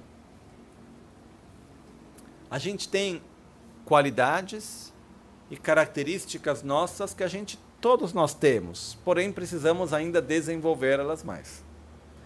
Então, no chakra da coroa, a Om branca vai representar a nossa sabedoria, que é a coerência com a realidade, vai representar o nosso corpo num estado equilibrado, representa o espaço interior, representa aquilo que é a nossa capacidade de percepção do mundo que está à nossa volta e de todos os fenômenos que surgem a nós, assim chamada sabedoria que tudo que clara como um espelho, OK? Nesse momento, a nossa sabedoria clara como um espelho não é tão sábia assim. No sentido que a sabedoria clara como um espelho, aqui eu tenho um espelho aqui, ó. Se eu pego o espelho, né? ele reflete muita coisa ao mesmo tempo. né? Então, da mesma maneira, a nossa mente, ela a cada momento, ela reflete nela todos os objetos sensoriais com os quais a gente está em contato. E quantos são os estímulos sensoriais, por outras palavras, quantos são as informações que a mente recebe a cada momento? Uma vez eu vi num documentário que falava que a cada segundo o cérebro recebe algo como 2 bilhões de informações, dos quais nós somos conscientes a nível grosseiro de 2 mil. Né? Então, eu acho que isso estava sendo dito, não me lembro foi, um documentário, agora não importa. Mas que esse número seja correto ou não, mas dá uma ideia que tem muita coisa que é presente, mas a gente acaba não sendo consciente. É um pouco quando a gente está dirigindo, a gente está com a nossa atenção na estrada, passam coisas do lado, elas são informações que a gente recebe, mas a gente não está consciente num nível grosseiro delas. Isso não quer dizer que a gente não receba. Ou a mensagem subliminar, algo que surge para os nossos olhos por um período muito curto que a gente não tem consciência de estar tá vendo, mas aquela mensagem ela entra para nós. E assim por diante, ok? Então, a sabedoria clara como um espelho é a nossa capacidade de ter consciência das informações que chegam a nós. A nossa é limitada, a de um Buda é ilimitada. Então, quando a gente vai descrever o que é um Buda, uma das características de um Buda é ter a sabedoria clara como um espelho onde se tem consciência de todas as informações que chegam.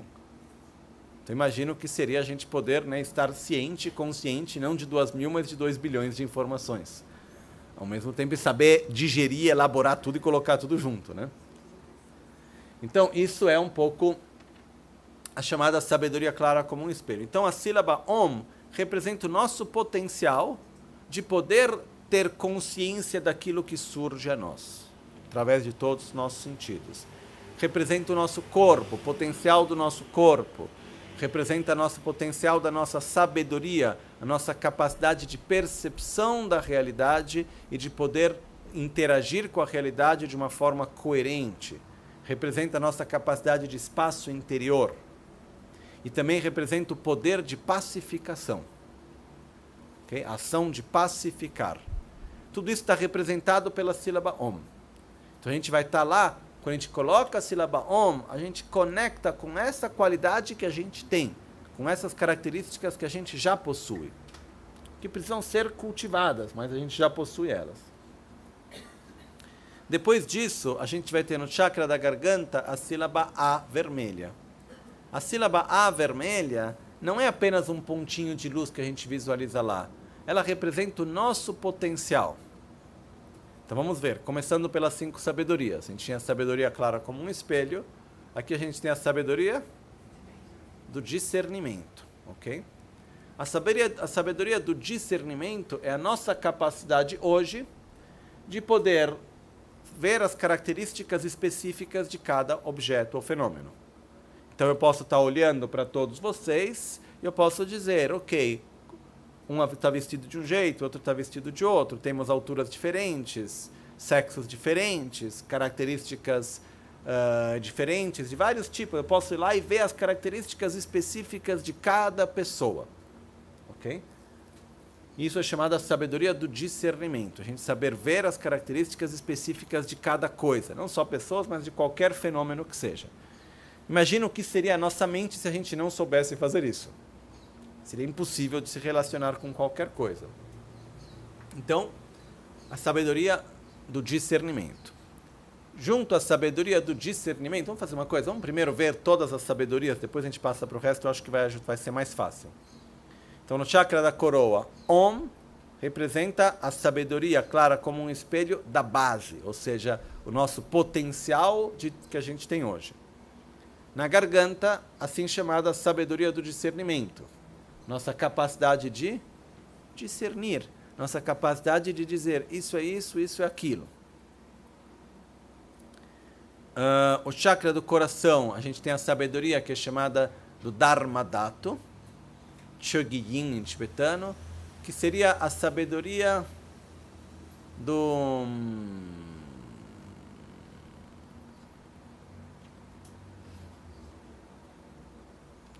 Yin quer dizer espaço, mas é uma coisa um pouco como se fosse a sabedoria do espaço interior, do espaço absoluto. Pode ser chamada de diferentes maneiras.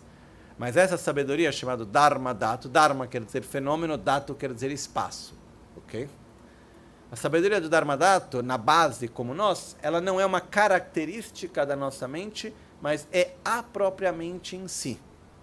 Mas é a própria mente que, por sua vez, os venenos mentais, os hábitos que estão nelas, não fazem parte de sua natureza. É a mente, em sua natureza, livre dos venenos mentais e dos hábitos que ela tem. Ou seja, uh, digamos que eu tenho aqui uma mesa.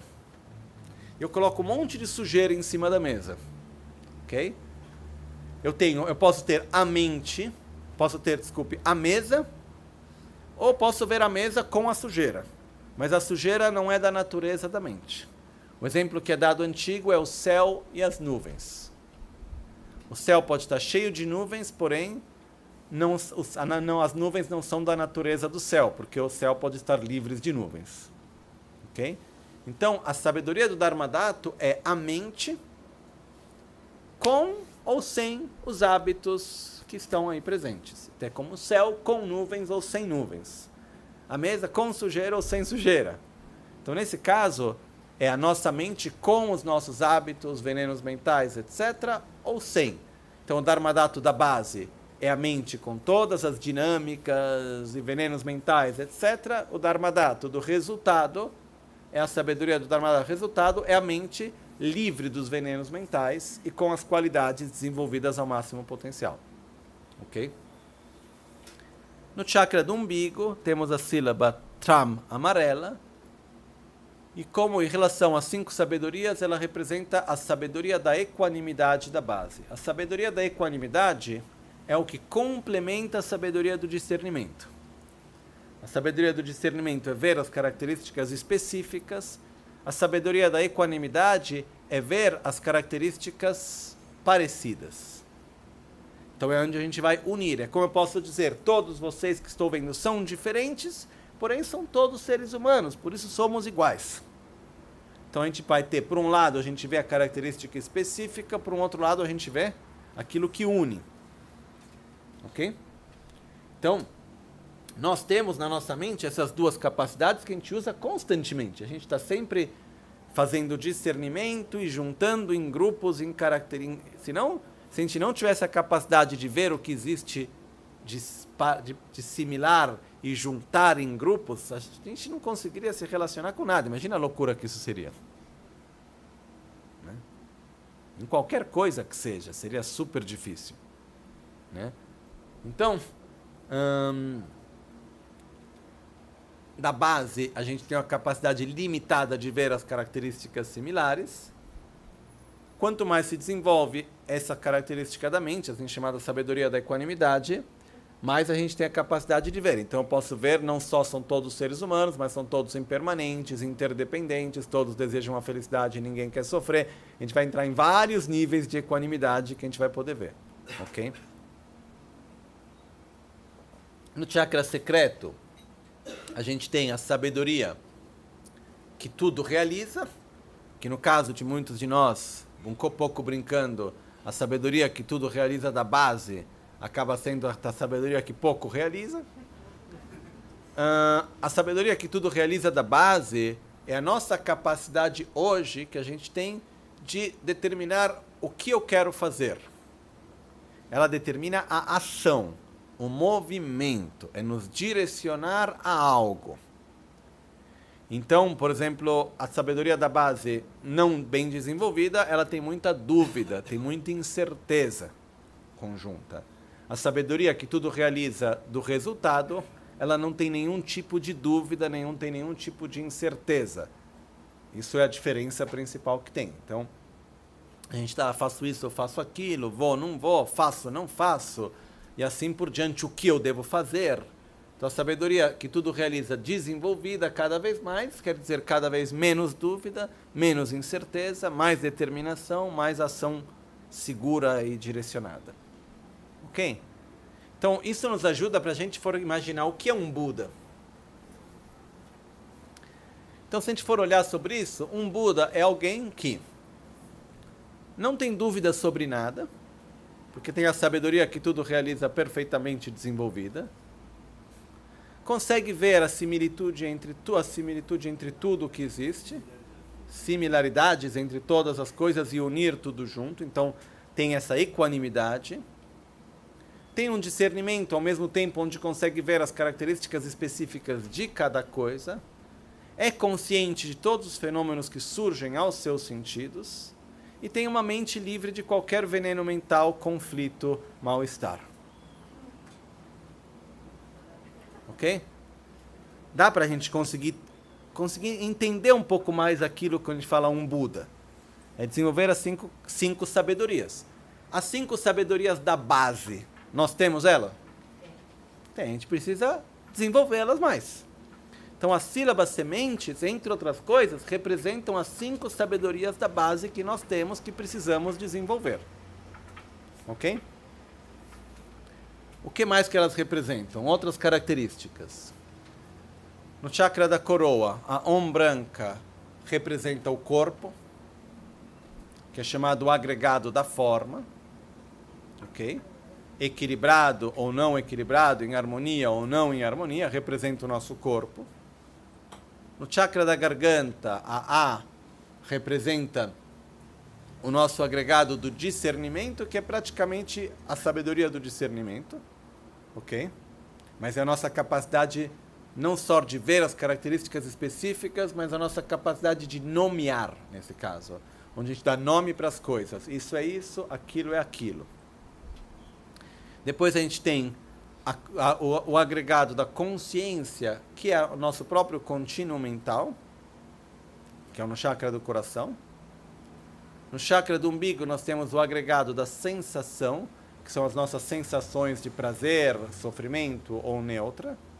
E no chakra secreto tem o que são chamado do agregado dos fatores composicionais, que é um pouco a nossa personalidade. Simplificando, seriam várias características que formam a nossa personalidade, aspectos da nossa mente nós temos os cinco agregados da base e os cinco agregados do resultado, puros. Porém, um Buda também tem cinco agregados, ok? Vai ter um corpo, tem discernimento, tem consciência, tem sensação e tem fatores composicionais, tem características que vão formar a mente de um Buda. Então, nós temos esses cinco potenciais, nós temos hoje também. Fora isso, tem as qualidades que representam também. Então, a gente vai ter no chakra da coroa, o Om branco representa sabedoria, espaço interior, correta visão da realidade. Na garganta, a A vermelha, satisfação e concentração, em oposição à insatisfação e à distração. Né? No chakra da coroa, sabedoria em oposição à ignorância. No chakra do coração, a gente tem amor, compaixão, paciência, estabilidade, alegria espontânea, em oposição à raiva, ao ódio, ao nervosismo, à impaciência, à tristeza, à depressão, à instabilidade. No chakra do umbigo, a gente tem humildade e generosidade, em oposição à arrogância e à avareza. E no chakra secreto, a gente tem o regozijo e a coragem, que é a capacidade de ação, o poder de realização, em oposição ao, ao medo, aos ciúmes e à inveja. Ok? Fora isso, o chakra da coroa, Om branca, é o poder de pacificação. Uh, depois disso, a gente no, seguindo a ordem dos chakras, o A vermelho é o poder de influência ou de sedução. A Rum azul é os quatro poderes juntos. A Tram amarela é o poder de incremento das qualidades. E a Ri verde é o poder de oposição, ou o poder irado. Ok? Essas são as quatro ações. E depois tem a quinta que une as quatro em uma que são as quatro formas de lidar com as situações na vida. E são as mesmas formas que um Buda usa também. Só que nós estamos limitados, a gente precisa desenvolver mais. A capacidade de pacificar, de incrementar as qualidades, de direcionar para algo positivo ou de seduzir, controlar e de se opor a algo negativo com uma força que tem a capacidade de se opor àquilo que é negativo. Ok? Então essas são. Depois tem a, a outra energia, a outra ação que une em uma ação todas as quatro. Então, quando a gente, para mim é muito importante quando a gente vê nesse momento da prática que a gente coloca as sílabas sementes, a gente já começar a se conectar com aquilo que elas representam. Então, um exercício que é legal da gente fazer, por exemplo, é começar a relacionar as cores com as qualidades. Então a gente vai ter branco, vermelho, azul, amarelo e verde. Só conectando ainda mais, o branco na prática da autocura, depende, tem dois sistemas, mas na prática da autocura, seguindo o mandala de Borobudur, o branco está no centro, representa o centro, ok? Depois nós vamos ter o amarelo, que está, desculpa, o azul está no leste, depois o amarelo no sul, o vermelho no oeste e o verde no norte, que são as direções que existem também. Também estão conectados com as direções. Então, é importante para nós poder conectar com as várias cores, as várias sílabas e os vários chakras e fazendo a conexão com as qualidades que a gente vai desenvolver em relação a cada um deles. E nesse momento da sílaba semente, a gente está, é como plantando em cada chakra, mas na verdade, mais que plantando, a gente está reconhecendo uma semente que já existe. Porque todos nós temos as cinco sabedorias da base, temos os cinco agregados, temos as qualidades ainda a ser mais desenvolvidas, porém nós temos elas, e assim por diante. Então a gente precisa reconhecer elas. Então quando a gente faz, a gente vai fazer, né? Om, A, Hum, Tram, Ri onde a gente coloca as mãos juntas em cada um dos chakras, ok? A gente visualiza o ponto de luz com a cor e com a vibração do som em cada chakra. Então a gente vai estar estabelecendo esse nosso potencial. E depois disso, tem uma parte que ela não é descrita de uma forma explícita, porém ela faz parte da sadhana também que é a gente vai estar tá criando as condições, causas e condições para esse nosso potencial se desenvolver. Então, como que vai acontecer que a gente vai estar tá visualizando que a sílaba semente vai se transformar no símbolo? Depois o símbolo vai se transformar no Buda. O processo da sílaba semente até se transformar no Buda, entre outras coisas, ele representa o nosso potencial que gradualmente se desenvolve até chegar ao máximo de sua capacidade. Então a gente vai ter a sabedoria clara como a sabedoria clara como um espelho da base que devagarzinho se desenvolve na sabedoria clara como um espelho do resultado. Essa sabedoria vai se desenvolver de uma forma plena, a satisfação, o amor, a humildade, a generosidade, o poder de realização, cada uma das cinco sabedorias, OK? Então, o que a gente pode visualizar nesse momento, se a gente fizer a prática com um pouco mais de detalhes, a gente visualiza que da sílaba semente se emanam raios de luz da mesma cor e com a mesma vibração do som. Okay? Esses raios de luz que se emanam, eles vão, um, como se diz, um, realizar, vão to fulfill, é, realizar, se diz, os dois propósitos, exercer os dois propósitos, ok? O primeiro propósito é de vão fazer oferendas a todos os seres sagrados. Então a gente visualiza que os raios de luz vão a todos os Budas, a todos os Bodhisattvas, a todos os seres sagrados. E fazem oferendas a todos os seres sagrados. E cada ser sagrado que recebe as oferendas experimenta uma sensação interna de prazer, de beatitude, com a qual realiza a natureza dos fenômenos. E depois os raios de luz dos seres sagrados voltam e se reabsorvem na sílaba semente. Depois os raios de luz se emanam uma vez mais e vão a todos os seres sencientes. todos os seres que estão no samsara, se, se adaptando à necessidade e capacidade de cada um deles. Então, primeiro, vão, vai, os raios de luz vão se transformar em ajuda material, para aqueles que precisam de ajuda material. Então, vão se transformar em comida para quem tem fome, em bebida para quem tem sede, em calor para quem está com frio, uh, em, em, fresco para quem está com muito calor, em medicina para quem está doente e assim por diante. Vai ajudar no nível material físico. Quando os seres já tiverem cobertos, já tiverem satisfeitas suas necessidades materiais, aí os raios de luz vão se transformar na, naquilo que os seres necessitam no nível emocional. Então vão estar tá dando carinho, afeto, amor, amizade, vão estar tá se transformando nas formas para poder satisfazer as necessidades emocionais dos seres.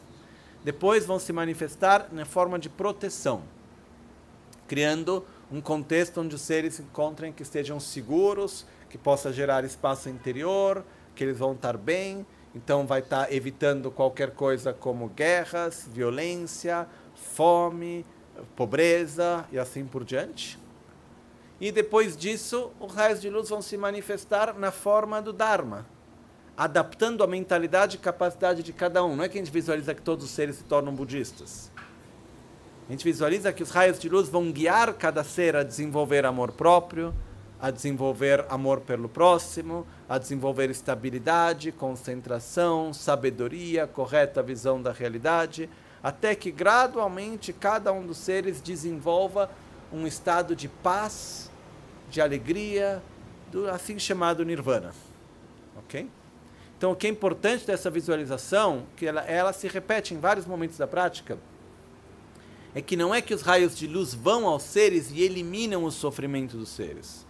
Os raios de luz se adaptam através das quatro generosidades, de dar materialmente, de dar amor, de dar proteção e de dar o Dharma, eles se adaptam às necessidades dos seres e são uma interação. E através dessa interação feita da forma correta, os seres podem então desenvolver as suas próprias qualidades. Okay? Isso também é uma simulação das ações sagradas de um Buda. Ok? Então, nesse momento, a gente visualiza isso. Se for uma visualização mais rápida, a gente simplesmente visualiza os raios que vão a todos os seres e eles atingem um estado de paz. Aí, depois disso, os raios voltam e se reabsorvem na sílaba semente. Isso enquanto a gente está recitando Om, A, Hum, Tram, Ri. Pode-se também, como na prática do meio ambiente, fazer este mudra. Ok?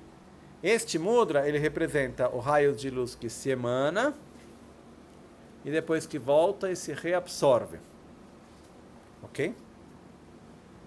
Quando a gente faz o mudra Om, Om, Om, a gente está, na verdade, estabelecendo, visualizando, estabelecendo os cinco, cinco sílabas sementes nos cinco chakras. O que, que representa os raios de luz que se emanam e reabsorvem? Criar méritos, a energia necessária para poder desenvolver nossas qualidades. Então, através disso, se diz que né, o processo de crescimento espiritual, de desenvolvimento das nossas qualidades, ele depende do desenvolvimento através do amor, do que é chamado de méritos, ou seja, de gerar a energia necessária, positiva, para poder desenvolver as qualidades, junto com sabedoria. A sabedoria, ela, na verdade, faz parte porque em todo momento, num nível mais avançado da prática, deveria se ter a consciência do vazio de existência intrínseca. Mas através desses méritos que são gerados, dessa energia que tem, então, através do poder dos raios de luz que se emanam e reabsorvem, através dessa força, então a sílaba semente se transforma no símbolo. Okay? Representando as nossas qualidades que estão gradualmente crescendo. E o mesmo acontece em cada um dos chakras. Então a gente vai ter, uma vez que a gente estabeleceu em cada um dos chakras sílabas sementes, a próxima fase é o desenvolvimento dos símbolos. Os símbolos representam as mesmas qualidades, porém jamais desenvolvidas. As sílabas sementes são as qualidades no momento da base, onde a gente está agora, a gente reconhecer o nosso potencial, aquilo que nós temos. Depois a gente vai, através do poder da acumulação de méritos e das bênçãos, a gente imagina que. Então, a sílaba Ri, começando pelo chakra secreto, porque a prática se faz de cima para baixo, de baixo para cima, dentro do nosso corpo. Então a gente vai ter, começando pelo chakra secreto, a gente diz Rile, Natsodorje Jangurri, da sílaba Ri, Rile, Le quer dizer da, da sílaba Ri, Natsodorje quer dizer Vajra duplo, Django, verde, Ri, marcado pela sílaba Ri. Então, da sílaba Ri, ela se transforma em um Vajra duplo. O Vajra é esse objeto duplo, ele é duplo, tem dois assim, como um X, né? Um Vajra duplo, verde, e não, não é que ele é marcado pela sílaba Ri, mas ele vibra, ele é verde, é luminoso, ele vibra com o som de Ri. Ok? Então, Ri Lenatso Dorje Changu Ri. E nesse momento é onde a gente começa então com os mudras dos cinco Janibudas. A gente está começando a desenvolver nossas qualidades ao seu máximo potencial. A gente primeiro estabeleceu, reconheceu o nosso potencial em cada chakra e agora a gente começa a desenvolver essa qualidade. Então no chakra secreto a gente vai fazer o mudra do destemor, onde a mão direita faz o mudra de eliminar o medo e a mão esquerda está no mudra da concentração meditativa. Ok? Depois a gente vai ter no chakra do umbigo, onde a sílaba tram se transforma numa joia amarela marcada pela sílaba tram. Tramle norbo, quer dizer joia, serpo amarela, tram. Tramle norbo, serpo tram. E a gente faz o mudra, né? que é o mudra de Ratna Sambhava, ou assim chamado mudra da suprema generosidade. Okay? O polegar para dentro, a gente abre a mão apoiada no joelho direito e a outra mão sempre com o polegar para dentro na postura da meditação, da concentração meditativa. Depois no nosso chakra do coração, a gente vai fazer Hunle Natso Dorje, uh, Hunle Dorje Ngompo Hun, da Hun surge um Vajra, Dorje, azul, marcado pela sílaba Hun.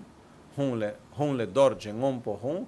E o mudra é o mudra da estabilidade. Então, o mudra na qual a mão direita ela vai tocar a terra. A terra representa a estabilidade. E a mão esquerda fica no mudra da concentração meditativa. Depois, no chakra da garganta, Alepema Marpo A, da sílaba A surge uma flor de lótus vermelha marcada pela sílaba A e fazemos o mudra da concentração meditativa. Ok? Depois disso, no chakra da coroa, a sílaba Om branca, Om le corlo carpo Om, a sílaba Om se transforma em uma roda do Dharma branca marcada pela sílaba Om e fazemos então o mudra da sabedoria ou mudra de ensinar o Dharma ou mudra, mudra do Dharma Chakra, se chama em sânscrito, que Namaganti também chamava do OK Mudra, porque quando tem sabedoria está tudo bem. Né? Então é o mudra da sabedoria, e ele representa o mudra de girar a roda do Dharma, que é o mudra de transmitir o Dharma, que é o mudra de desenvolver a sabedoria também, ok? Então esse é o mudra do Dharma Chakra a gente pode ver que todos os cinco mudras, o que, que eles têm em comum? A mão esquerda. A mão esquerda fica no mesmo lugar.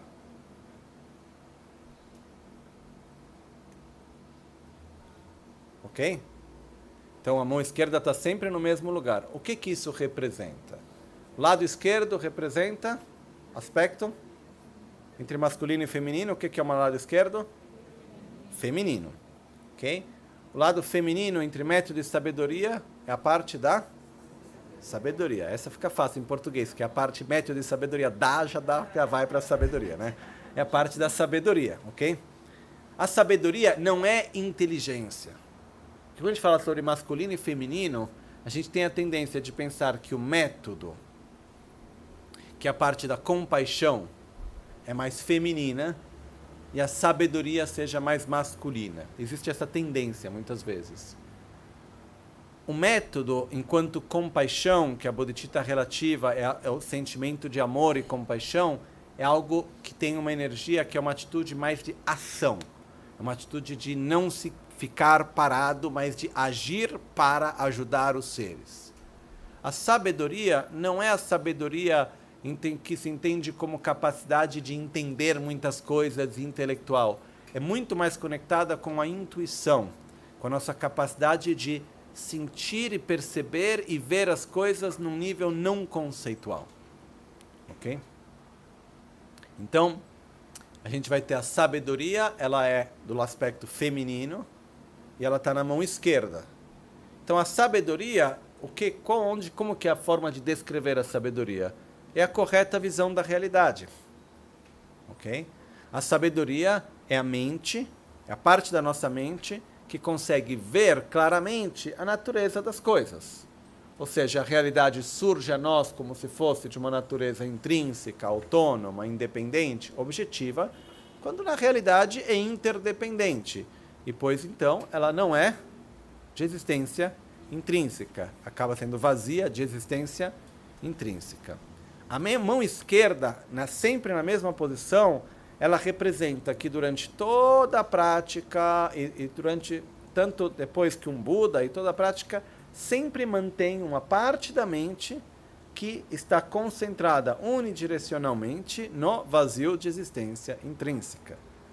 Representa parte da sabedoria que está sempre presente. Então, a gente pode ter ações diferentes, ok? Porém, a concentração na, no vacuidade, no vazio de existência intrínseca, na natureza dos fenômenos, está sempre presente. Ok? Então, isso nos lembra, um dos aspectos que o Mudra vai estar nos lembrando. Ok? Então, a gente vai ter gerado os símbolos. Depois que a gente ter gerado os símbolos, os símbolos, mais uma vez, claro que aqui entra toda uma simbologia super antiga, que para nós o Vajra é uma coisa que a gente tem que nunca viu antes na nossa cultura. A joia, tudo bem, a joia com a característica de riqueza, de incremento, de generosidade é mais fácil de entender, né? Uh, a gente vai ter o Dorje duplo, ele representa estabilidade. Então ele representa o destemor, o oposto ao medo. Não tendo medo, também não tem mais inveja, não tem mais ciúmes. Tem várias coisas que estão conectadas através da simbologia. O Vajra representa, por exemplo, a mente pura. Né? Tem cinco partes em cima, cinco partes embaixo, representa cinco sabedorias e os cinco elementos. E tem uma bolinha no centro que representa a união do masculino e do feminino, do método e da sabedoria, representa a mente iluminada, esse objeto, entre outras coisas. Né? Uh, então a gente vai ter o Vajra que representa a mente pura, que é no chakra do coração. A flor de lótus representa a satisfação também, uh, que está no chakra da garganta.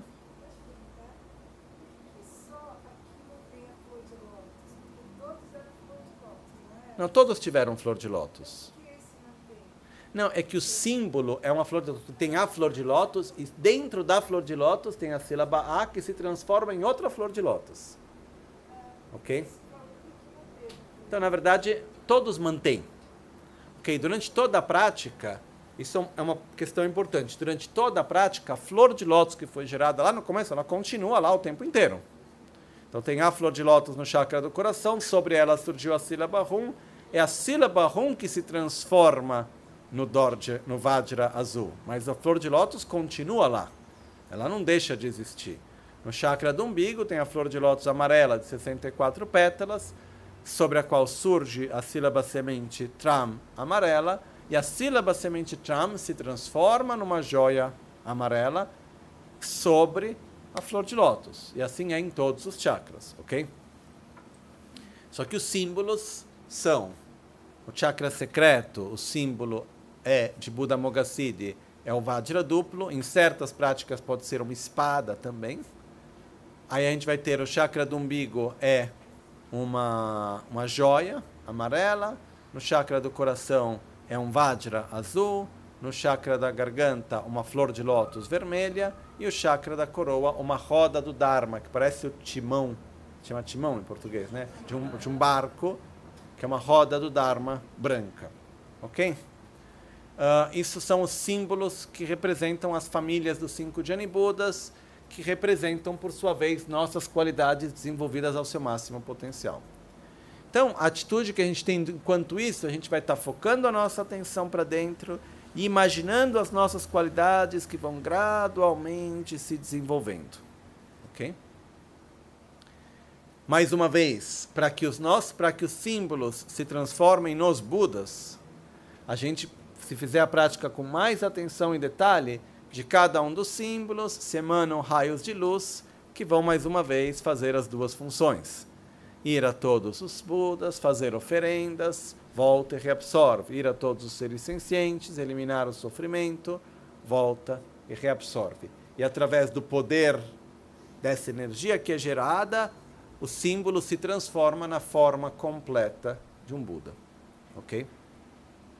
Então, a gente vai ter no chakra da coroa, né? Om Corlo não se. Então, Om Corlo, a roda, que é Corlo, marcada pela sílaba Om, Om Corlo, se transforma em Buda Veirochana. Em tibetano é Nanze Dorje. Ok? Buda Veirochana é a personificação de tudo aquilo que a gente falou antes da sílaba Om, desenvolvido ao seu máximo potencial. A personificação do corpo, da sabedoria, que da sabedoria clara como um espelho, da correta visão da realidade, do infinito espaço interior, ok? Isso é representado por Buda Vairochana, de cor branca, com o mudra de ensinar o Dharma, o mudra da sabedoria, ok? Depois disso, nós vamos ter no chakra da garganta, surge então Buda Amitabha, Apema Chodorje, Apema Chodorje é o nome de Buda Amitabha. Amitabha, também o significado de Buda Amitabha, na verdade, em tibetano é Öpakme. Öpame também quer dizer Paktumeba é infinita, que não é tipo infinito. Ö quer dizer luz, da luz infinita, o Buda da luz infinita. Isso também está conectado porque o chakra da garganta e Buda Amitabha está conectado com a palavra. A palavra é a comunicação. No nível sutil, a palavra se manifesta através da luz, através da energia que emana. Então também tem uma parte diretamente conectada com a comunicação com a palavra. O chakra da coroa está conectado com o corpo, a garganta com a palavra e o coração com a mente. Ok? Então, em vários momentos, a gente pode até, quando faz a prostração, é corpo, palavra e mente. Está sempre conectado. Recebemos as bênçãos de corpo, palavra e mente. Raios brancos, vermelhos e azuis. Em várias práticas, a gente vai ter, em várias sadanas, a gente vai sempre voltar para esse ponto. Então, no chakra da garganta, temos Buda Amitabha, de cor vermelha, com o mudra da concentração meditativa. No coração, temos Buda Akshobhya, de cor azul com o mudra da estabilidade. Na, no, no umbigo temos Buda Ratna Sambhava amarelo com o mudra da suprema generosidade. E no chakra secreto nós temos Buda Amoghasiddhi verde com o mudra do destemor. Ok? Um, nesse momento, a gente vai estar tá, então se concentrando em visualizar os Budas. Lembramos que o tamanho de cada Buda que a gente visualiza não é muito grande, porque está dentro do canal central, sentado sobre aquele lótus que a gente visualizou lá dentro. Ok? Então, é lá dentro tem o canal central, que ele é grosso mais ou menos assim como um polegar. E lá dentro dele tá só que o espaço é relativo, então é como se a gente fizesse um zoom in assim e visse lá de dentro e é enorme. Então a gente visualiza, né? Entra no chakra do coração, tem uma flor de lótus enorme. Aí lá dentro está sentado o Buda Kshobhya, que é grande. Aí depois a gente vai para o outro, a gente vê. A, quando se faz a visualização, é importante a gente tentar brincar um pouco com o espaço. Tentar, no começo, a gente vai ter a tendência de se visualizar tudo como se a gente estivesse meio que olhando no espelho. Então, é o nosso corpo, e dentro do nosso corpo a gente vai ter os cinco chakras, e aí vai as sílabas sementes, os símbolos e os budas. No decorrer do tempo é importante a gente cada vez ir chegando mais perto, até que a gente consiga, como se a gente estivesse de frente a frente, bem de perto, a gente pudesse visualizar quase como se fosse de dentro do canal central. Ok? Então, nesse momento da prática, com isso a gente conclui o que é chamado estágio de geração. Ok?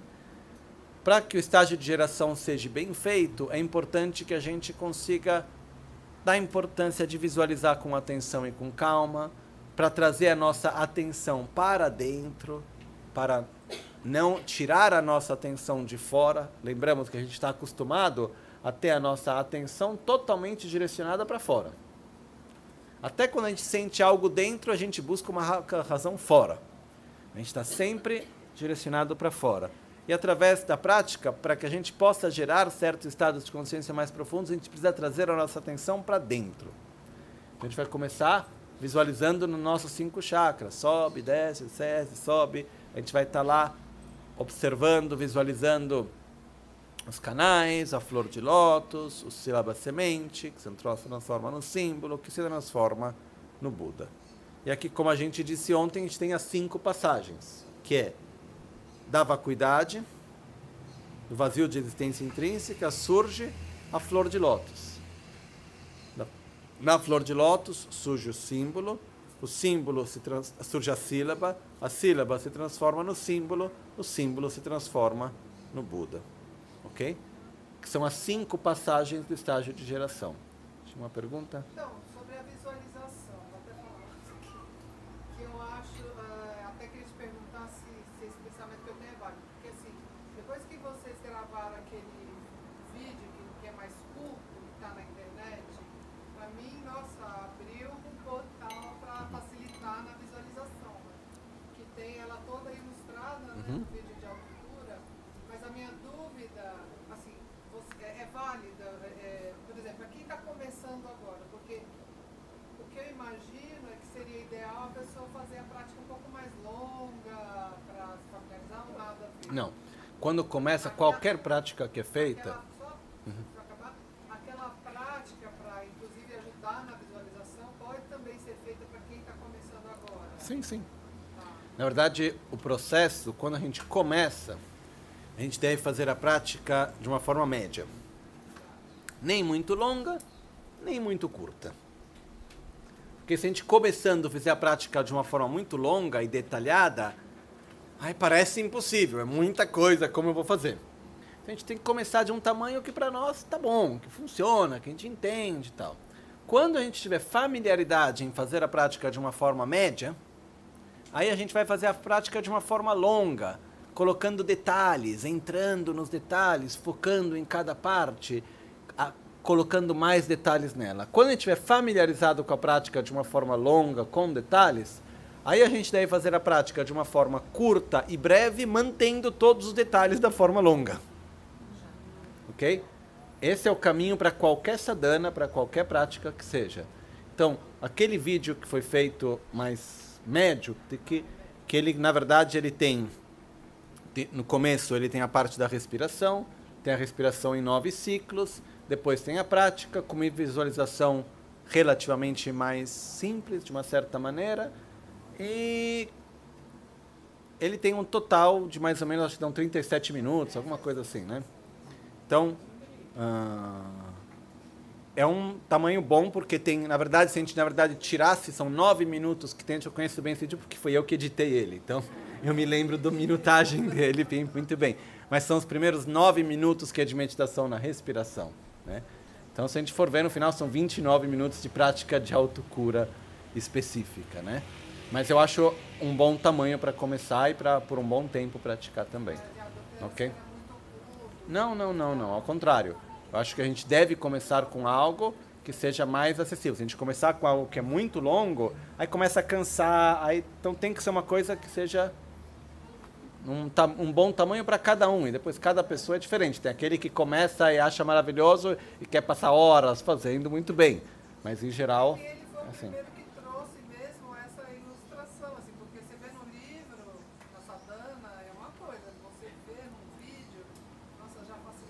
visualização. Sim, sim, sim, sim. Essa visão do, do canal central, vermelho por dentro, quando chega no chakras tem tipo uma ambiência, tipo uma cor, sei lá, tipo, é um, tipo um elevadozão vermelho que a gente Ai, desce ai, ai, um prédio assim, uma coisa meio assim, tipo, tentando associar a mente o material no imaterial. Ahn, não, não, Helder, o que acontece é a cor dos canais ela se mantém a mesma. A cor daquilo que gera em cada chakra é a cor do chakra, ok? Ah, se você quiser colocar uma luzinha de uma cor, tal, o ambiente pode fazer também, ok? Não, é correto porque tem quem tem uma visualização mais visual, quem menos, então a gente tem que ter. Existe um espaço para poder ter a própria criatividade, digamos, né? Existe um certo espaço para isso, sim. De qualquer maneira, o ponto fundamental que tem na prática para mim é que a gente tem um treinar a visualização, treinar a concentração para desenvolver concentração. E a gente não está acostumado a passar um tempo direcionado para dentro, etc. E a- essa prática ela ajuda porque se a gente for fazer uma prática no qual fale, por exemplo, visualize no chakra do seu coração um ponto de luz que vibra com o som rum. Passa uma hora nisso. É difícil. Daqui a pouco a mente já está pulando para outra coisa. Se a gente está bastante ocupado, ah, primeiro vai lá, visualiza os canais, aí tem os elementos, aí daqui a pouco vai lá e tem a flor de lótus, aí vai ter, tem um monte de coisa acontecendo, é mais fácil para a gente conseguir manter a nossa atenção, a nossa concentração. Ajuda bastante. Estar, digamos, ocupado com várias coisas que estão acontecendo ajuda para a gente manter a nossa atenção interna, ok? Ah, Então- só mais uma dúvida. Você falou do chakra do coração, como em outras práticas, no chakra do coração tem um disco de sol e de lua, na altura não tem, é só sílaba única. Na verdade, em- eh, aqui a gente já está entrando num outro detalhe. Em todos, no chakra do coração, quando a gente visualiza a sílaba semente no chakra do coração, sempre tem o disco de sol e de lua, que representa a gota indestrutível. Nos outros chakras tem o disco de lua também, que vai estar junto onde tem a sílaba, etc. Assim. Ok? Sim. Claro, claro. Na verdade, o importante da prática é que a gente possa estar seguindo ela com a nossa visualização. Quais são os recursos que a gente vai usar para isso? Ah, a gente vai estar lendo, parando em cada parte, olha para a sadhana e faz a visualização. A gente vai estar seguindo o vídeo. O vídeo está feito exatamente para poder fazer junto, né? Então a gente vai estar seguindo áudio, etc. Tem total. Quanto mais familiaridade a gente tem, depois a gente pode fazer sem necessitar de uma base que nos guie, porque a gente pode colocar mais ênfase em uma parte, menos ênfase em outra. A gente tem essa liberdade também, ok? Então a gente tem a liberdade de poder fazer a prática, por exemplo, colocando ênfase na purificação dos elementos e fazer o resto um pouco mais rápido. Ou colocar ênfase na flor de lótus e o resto um pouco mais rápido. Existe essa flexibilidade também. Eu acho até bom a gente poder dar períodos no qual a gente vai colocando ênfase em cada parte da prática. Colocar ênfase logo de cara em tudo é muito difícil. Então a gente coloca, a gente vai começando pelo começo da prática, faz aquela parte com mais atenção, mais cuidado, mais tempo e o resto da prática faz um pouquinho mais rápido. Na próxima vez faz a segunda parte e assim vai passo a passo colocando um pouco mais de ênfase, um pouco mais de atenção, né? Mas no começo, quando a gente não tem tão familiaridade com as passagens, com os mantras, com os mudras, claro, né, deve-se usar os recursos que a gente tem, tanto de ter alguém que guia a prática junto conosco, quanto de usar o vídeo, quanto de usar o áudio, quanto de usar o texto, né? Então, a, a gente também pode usar, como você está falando, quer dizer, a gente, a, a maior dificuldade é assim, ó, fazer a prática uma coisa e colocar isso no dia a dia. Então, a força que a gente tem no canal central dessa respiração, quer dizer, diante de uma dificuldade, a gente pode usar essa energia de estabelecer e estabelecer as cores e a qualidade para eu, então, ao invés de eu agir com, né, pra a gente já entra, pode, sim, mas a gente já entra numa outra parte da prática, que é a gente está na parte de geração. Uma vez que a gente terminou de gerar nos nossos cinco chakras, os cinco Jani Budas, representando essas qualidades ao máximo potencial, depois, quando a gente está no nosso dia a dia, a gente vai lá e tem um momento que tem a dificuldade, de um momento difícil, dá para conectar com Buda Kshobhya no nosso coração e se conectar no estado de paciência e se identificar em Akshobhya e se manifestar de acordo. É possível, claro, a gente deve aplicar a prática no nosso dia a dia da melhor maneira possível, o quanto mais possível, ok? Sim. você explicar como a gente pode unir a divindade, por exemplo, que é a nossa divindade prática, com a, a cultura. Porque, por exemplo, uma pessoa não tem tempo de fazer muita coisa. E aí, se tiver que fazer uma prática diária, a prática de autocura, por exemplo, com a joguinho, com a matada, com é, eu sei que tem nas sadanas as autocura com Vajravini, autocura com Tara. Então, assim, Então, sei mo- que eu vou. é que-. Não, na verdade o que acontece é que ah, tentar para não é uma coisa que a gente pode entrar em detalhes num período curto, né? Mas o que acontece é como fazer, como você na verdade na pergunta você já deu a resposta. Na sadhana tem a prática de autocura de Vajrayogiri, tem a prática de autocura de Yamantaka, tem a prática de autocura de Tara.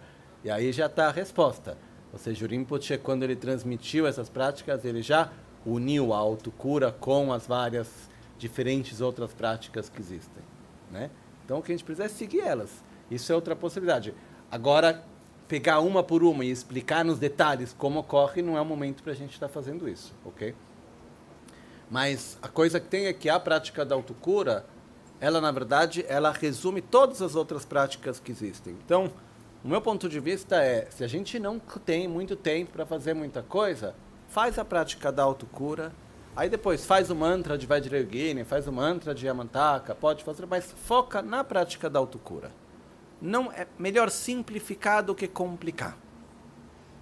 Vamos simplificar. Tem uma prática, faz ela, familiariza bem, vai profundo nela, cria estabilidade nela. Depois disso, tendo.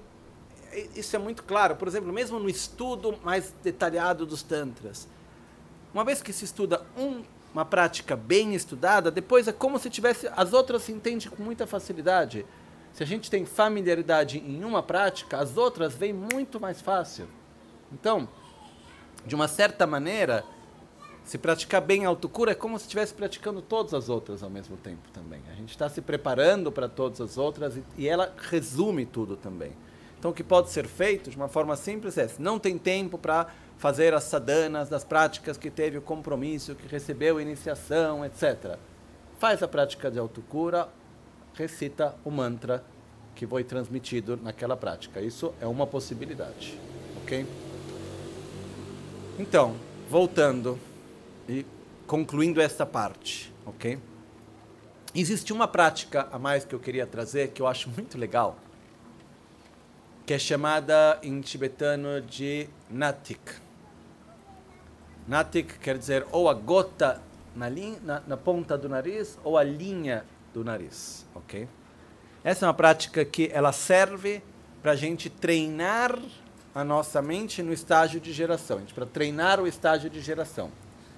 Então, é uma prática que é um adendo, pode ser feita, não tem que ser feita, mas pode ser feita. Mesmo em todas as sadhanas, ela existe na prática de Vajrayogini, de Tarachitamani, em várias outras práticas existe, e é possível fazer também dentro da prática de autocura. Então, ela serve para treinar a nossa concentração e capacidade de visualização.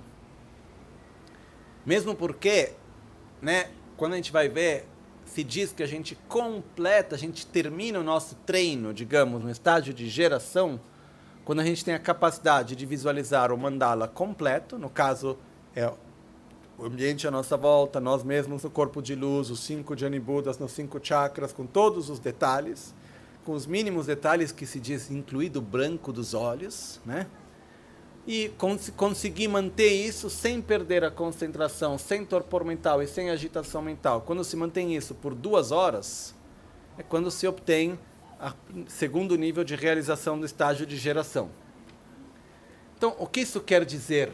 Que para que a gente depois consiga direcionar bem a nossa energia, a gente precisa ter pegar toda a nossa força e direcionar. É um pouco como um laser. Se a gente for pensar a força que está num laser, a mesma luz, se ela for colocada de uma forma totalmente aberta, dissipada, ela não vai ter a mesma força. É a mesma potência, mas está indo em todas as direções. Se eu pego aquela força e eu consigo focar ela num ponto só, ela tem uma potência muito maior. Então, se a gente pega o poder da nossa mente, de atenção, de direcionamento, em vez de estar tá indo de uma coisa para aqui, outra coisa lá e tá, a gente consegue direcionar em uma coisa, a gente tem um poder muito grande. Então, a gente treina isso através das visualizações. Então, uma das treinamentos que eu acho legal de fazer é a gente chega nesse momento da prática, onde tem os cinco Jani Budas, os nossos cinco chakras, e a gente pode começar em cada, na verdade, a gente vai visualizar então nesse momento, a gente visualiza no nosso, na ponta do nariz, ok? A gente vai visualizar um pequeno Vajra, ok? Que é mais ou menos esse objeto, mas menorzinho, assim, do tamanho de uma ervilha, se diz. Pequenininho. Tá lá pequenininho. Aí dentro dele, a gente visualiza o centro dele, que é uma bolinha. Aí dentro dele a gente vai entrando cada vez mais. Aí dentro dele a gente visualiza que tem todo um ambiente maravilhoso. Um, todo um mundo inteiro lá dentro. E no centro desse mundo a gente visualiza então que tem uma flor de lótus com um acento de sol e de lua, no qual está, nesse caso a gente pode visualizar como o Buda, da mesma forma como nós estamos gerados. Então pode ser na forma de Buda Vajrasattva, com um corpo de luz onde tem, a gente vai visualizar o canal central, os dois canais laterais e os cinco chakras que estão presentes. Aí no chakra do coração, a gente visualiza dentro de cada Buda, na verdade, tem as sílabas sementes, ok? A gente tem os cinco Jani Budas e no coração de cada um deles tem a Om, A, Hum, Tram, Re, que continua. Então a gente vai entrar no detalhe até a gente chegar na sílaba Hum no coração de Buda Kshobhya. Aí quando chegou lá, se concentra lá e depois faz um zoom out, volta da sílaba semente para o chakra do coração de Buda Kshobhya, Buda Kshobhya. Os cinco Budas nos cinco chakras. O corpo completo, o ambiente, volta, bolinha pequenininha, o Vajra, o próprio corpo, aí volta para si mesmo, aí visualiza cada um dos chakras completos, o próprio corpo e expande até o universo à nossa volta. Depois disso, volta de novo visualiza de fora, visualiza para dentro, o próprio corpo de luz, os três canais, os chakras, os cinco Janibudas, um por um visualiza com atenção a sílaba semente no coração de cada um, aí vai de novo para a ponta do nariz, visualiza lá e vai até chegar no último detalhe lá dentro. Vai e volta. Ok? Através disso, a gente está, na verdade, treinando um, a nossa relação com o espaço. Porque o espaço é relativo, porém a gente tem a tendência de ver o espaço como absoluto. Então a gente tem a tendência que o grande e o pequeno é algo absoluto, objetivo. A gente tem a tendência de ver o espaço que eu ocupo, onde estou, que então como que pode caber um Buda e um mandala inteiro dentro do meu chakra do coração? É muito pequeno, não cabe lá dentro tudo isso. Espaço é relativo. Então a gente vai estar tá treinando esse, esse espaço, essa característica de entrar e sair e poder treinar isso. E através disso a gente vai estar tá tendo um nível mais de treinar a nossa concentração. Ok? Pode-se também, em cada chakra, a gente visualiza cada um dos Budas, e visualiza a roupa, e visualiza as mãos, e o rosto, a expressão, os olhos, o nariz. Entra nos detalhes de cada coisa e vai do micro para o macro, do macro para o micro. Esse treinamento é um treinamento que é possível de ser feito também, ok? A prática de autocura, o mandala da prática de autocura é, na verdade, o mandala do corpo, onde a gente vai estar tá visualizando os cinco Janibudas nos nossos cinco chakras, ok? Querendo, é possível ainda expandir e unir um mandala do corpo com um mandala externo. Ok? No mandala externo, aí a gente tem ah, na prática da autocura, a gente na verdade no que a gente vai gerando mandala interno, a gente está gerando mandala externo na forma de Borobudur ao mesmo tempo. Quem teve em Borobudur e fez a prática lá, deve se lembrar que enquanto a gente vai caminhando em volta, a gente vai gerando mandala externo. Então é possível na visualização fazer as duas coisas. Então tem o do nosso corpo lá dentro, aí expande, vai para fora, aí tem o mandala externo, aí volta. Tudo isso serve para a gente estar, tá, entre outras coisas, se familiarizando com a simbologia, mas principalmente trazendo a nossa energia para dentro e desenvolvendo a nossa capacidade de concentração. Ok? E uma coisa que a gente pode também estar tá trazendo quando a gente for fazer a meditação do mandala do corpo com um pouco mais de calma, terminou, né? Ah, Antes de começar o Lamatonho Dorjeken, etc., a gente visualiza, senta um pouco com calma, visualiza os cinco chakras com clareza, os cinco Janibudas, um em cada chakra, tem essa, o que cada um deles representa, se permite de estar lá, de visualizar isso, de poder um pouco, como posso dizer, viver esse momento, estar nisso, e não logo já para lá e passou para outra coisa, e já foi. É importante a gente poder também dar este espaço, ok? E tinha uma coisa que estava aquela. Então já, já traz ela de volta. Hum.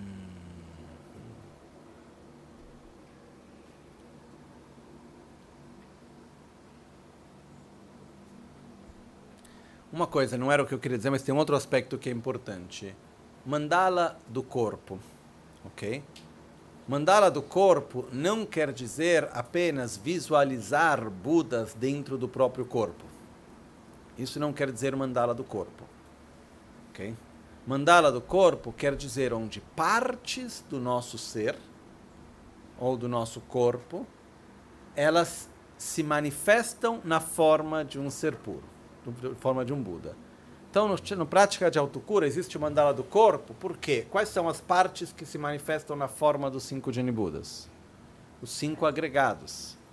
Nós vamos ter o agregado da forma, da, da, da sensação, não, do discernimento, da consciência, da sensação, dos fatores composicionais, que são características do nosso ser, do corpo e da mente, que vão estar, à sua vez, se manifestando no aspecto como os cinco Janibudas, representando os agregados num estado puro e nossas qualidades plenamente desenvolvidas. Né?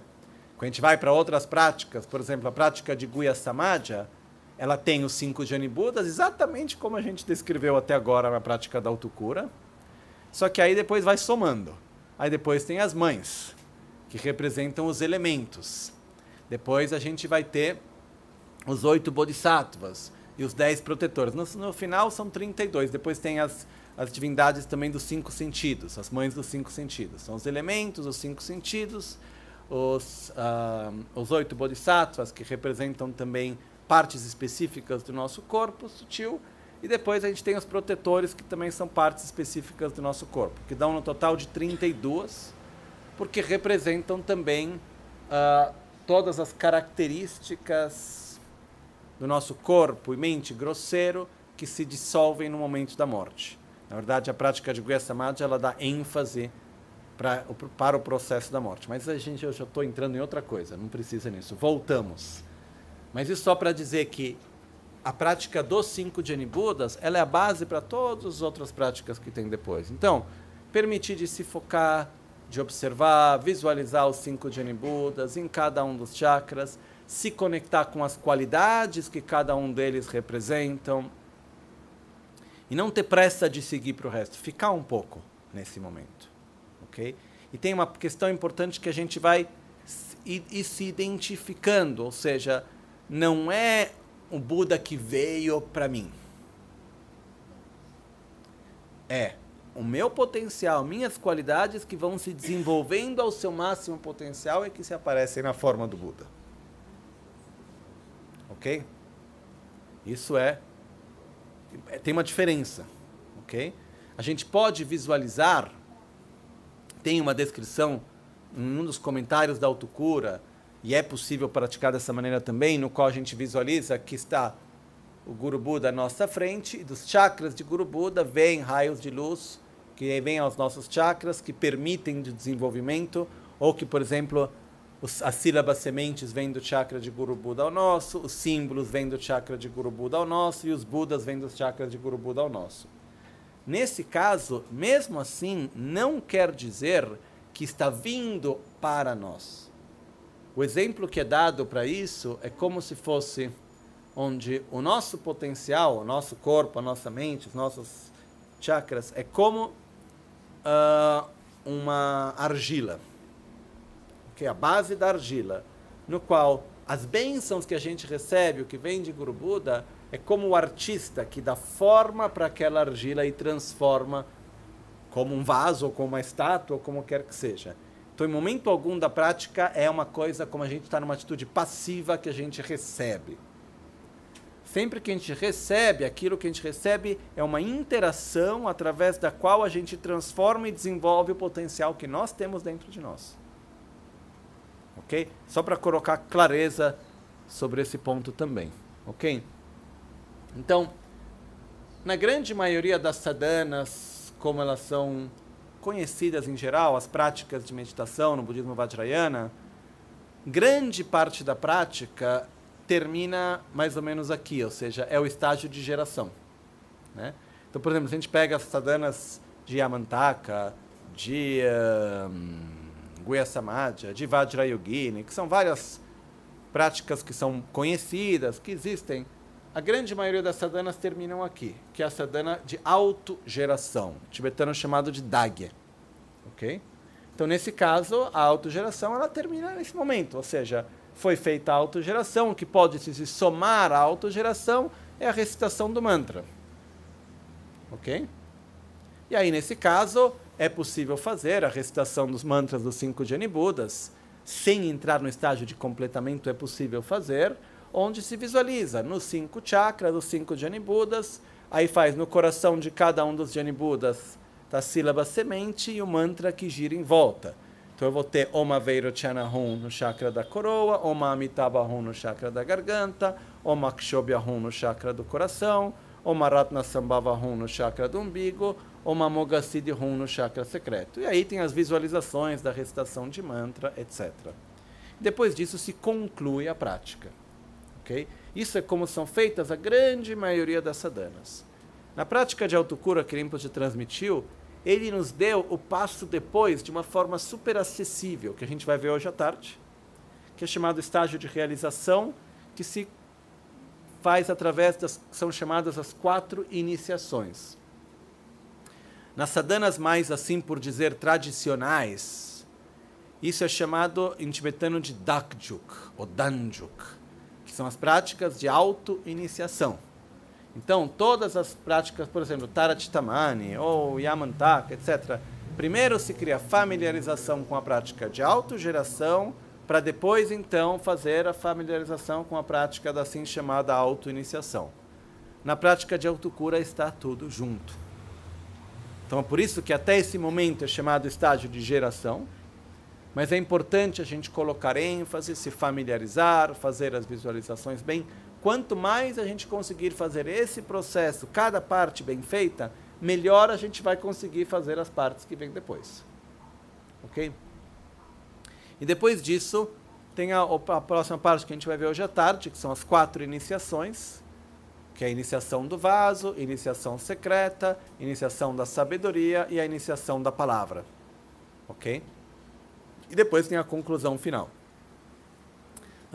A gente vai entender um pouco o que são as quatro iniciações, por que, que se chamam como se chamam, qual é a simbologia, qual é o significado. Vamos tentar entrar um pouquinho para entender um pouco nelas, ok? Um, eu queria só mais uma vez lembrar que quando a gente faz a prática, a gente concentra no nosso potencial que vai se desenvolvendo. E quanto mais familiaridade a gente tem com as cores, com os símbolos, com as sílabas, com os símbolos, com os Budas, com aquilo que eles representam, mais a gente vai dar significado para a prática. Não é só fazer um copy-paste de uma imagem que a gente vai colar uma, né?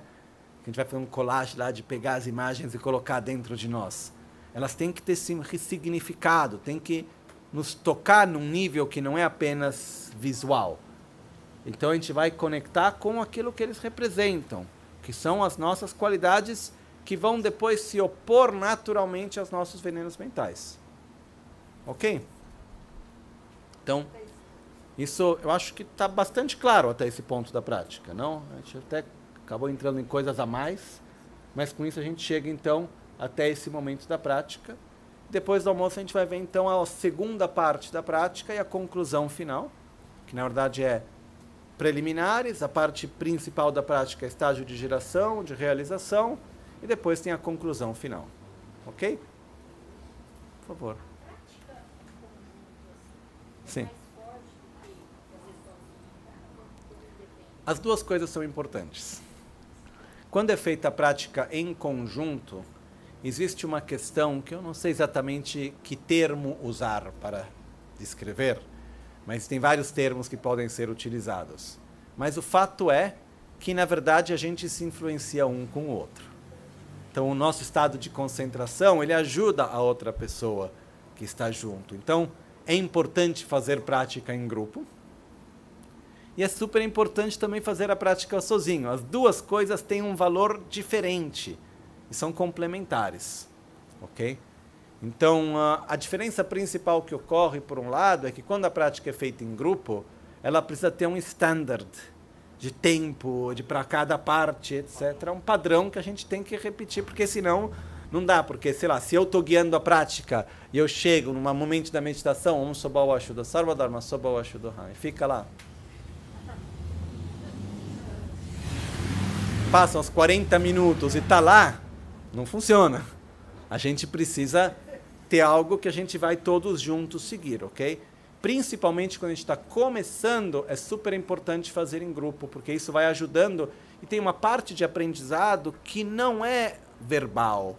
Fazendo junto, a gente vai aprendendo de um nível muito mais não verbal, assim por dizer, né? E tem, por exemplo, certas partes da prática que em tibetano se chama Tongwa Gyupe Chaklen, que são formas de se fazer a prática que eles vêm do que é chamado da tradição visual, a gente quiser chamar. Toma quer dizer ver. Então, por exemplo, quando faz a prática do Om, Ah, Hum, Chama, Ri. Essa parte final, que as mãos vão para o lado, eu não sei dizer exatamente porquê, mas é como o Lama Ganchen sempre fez. Então a gente tem certos aspectos que a gente vai fazendo da forma como foi transmitido. Eu tenho a linhagem oral e a linhagem visual também. Então isso vai acontecendo, por isso que é importante fazer juntos. E, e existe uma questão que a gente pode chamar do campo morfogenético, pode chamar do neurônio espelho, sei lá, cada um acha a sua forma para estar tá descrevendo isso e encontrando uma razão lógica. Fato está que quando a gente faz em grupo, a gente se influencia um e o outro e se ajuda nesse processo também. Por isso que eu acho que é super importante. Tem um outro aspecto, quando a gente tem em grupo, tem o compromisso de estar junto, também dá força para estar tá fazendo, e isso também ajuda bastante, né? Porém, é super importante a gente também ter a nossa experiência, quando tem um pouco mais de experiência com a prática, fazer sozinho também é importante, porque a gente coloca mais ênfase numa parte ou em outra, pode fazer com mais calma aqui, um pouco mais rápido lá. A gente acaba criando a nossa própria familiaridade de estar tá tendo se dependendo, se baseando na nossa própria energia sem ter que depender de estar com outros. As duas coisas são importantes. Ok? Jetsu lame kutse rapten chin namkara trinle chokchur gepadang losan tempe dremesa monsieur le tacto neguro che kiwa kunto yanda la madang dralme che ki pella longchurchin sada lumgae yunder abzonne dorche changi kopa nurto sho ni mo dele centele ni me kuyan delexin Ninsen takto delek pe kuncho sumke chingelo kuncho sumke ngod kuncho sumke trashisho de sol a sol, à noite ou ao meio-dia, possam as três joias conceder-nos suas bênçãos. Possam as três joias ajudar-nos a alcançar todas as realizações. Possam as três joias espalhar muitos sinais auspiciosos no caminho de nossas vidas.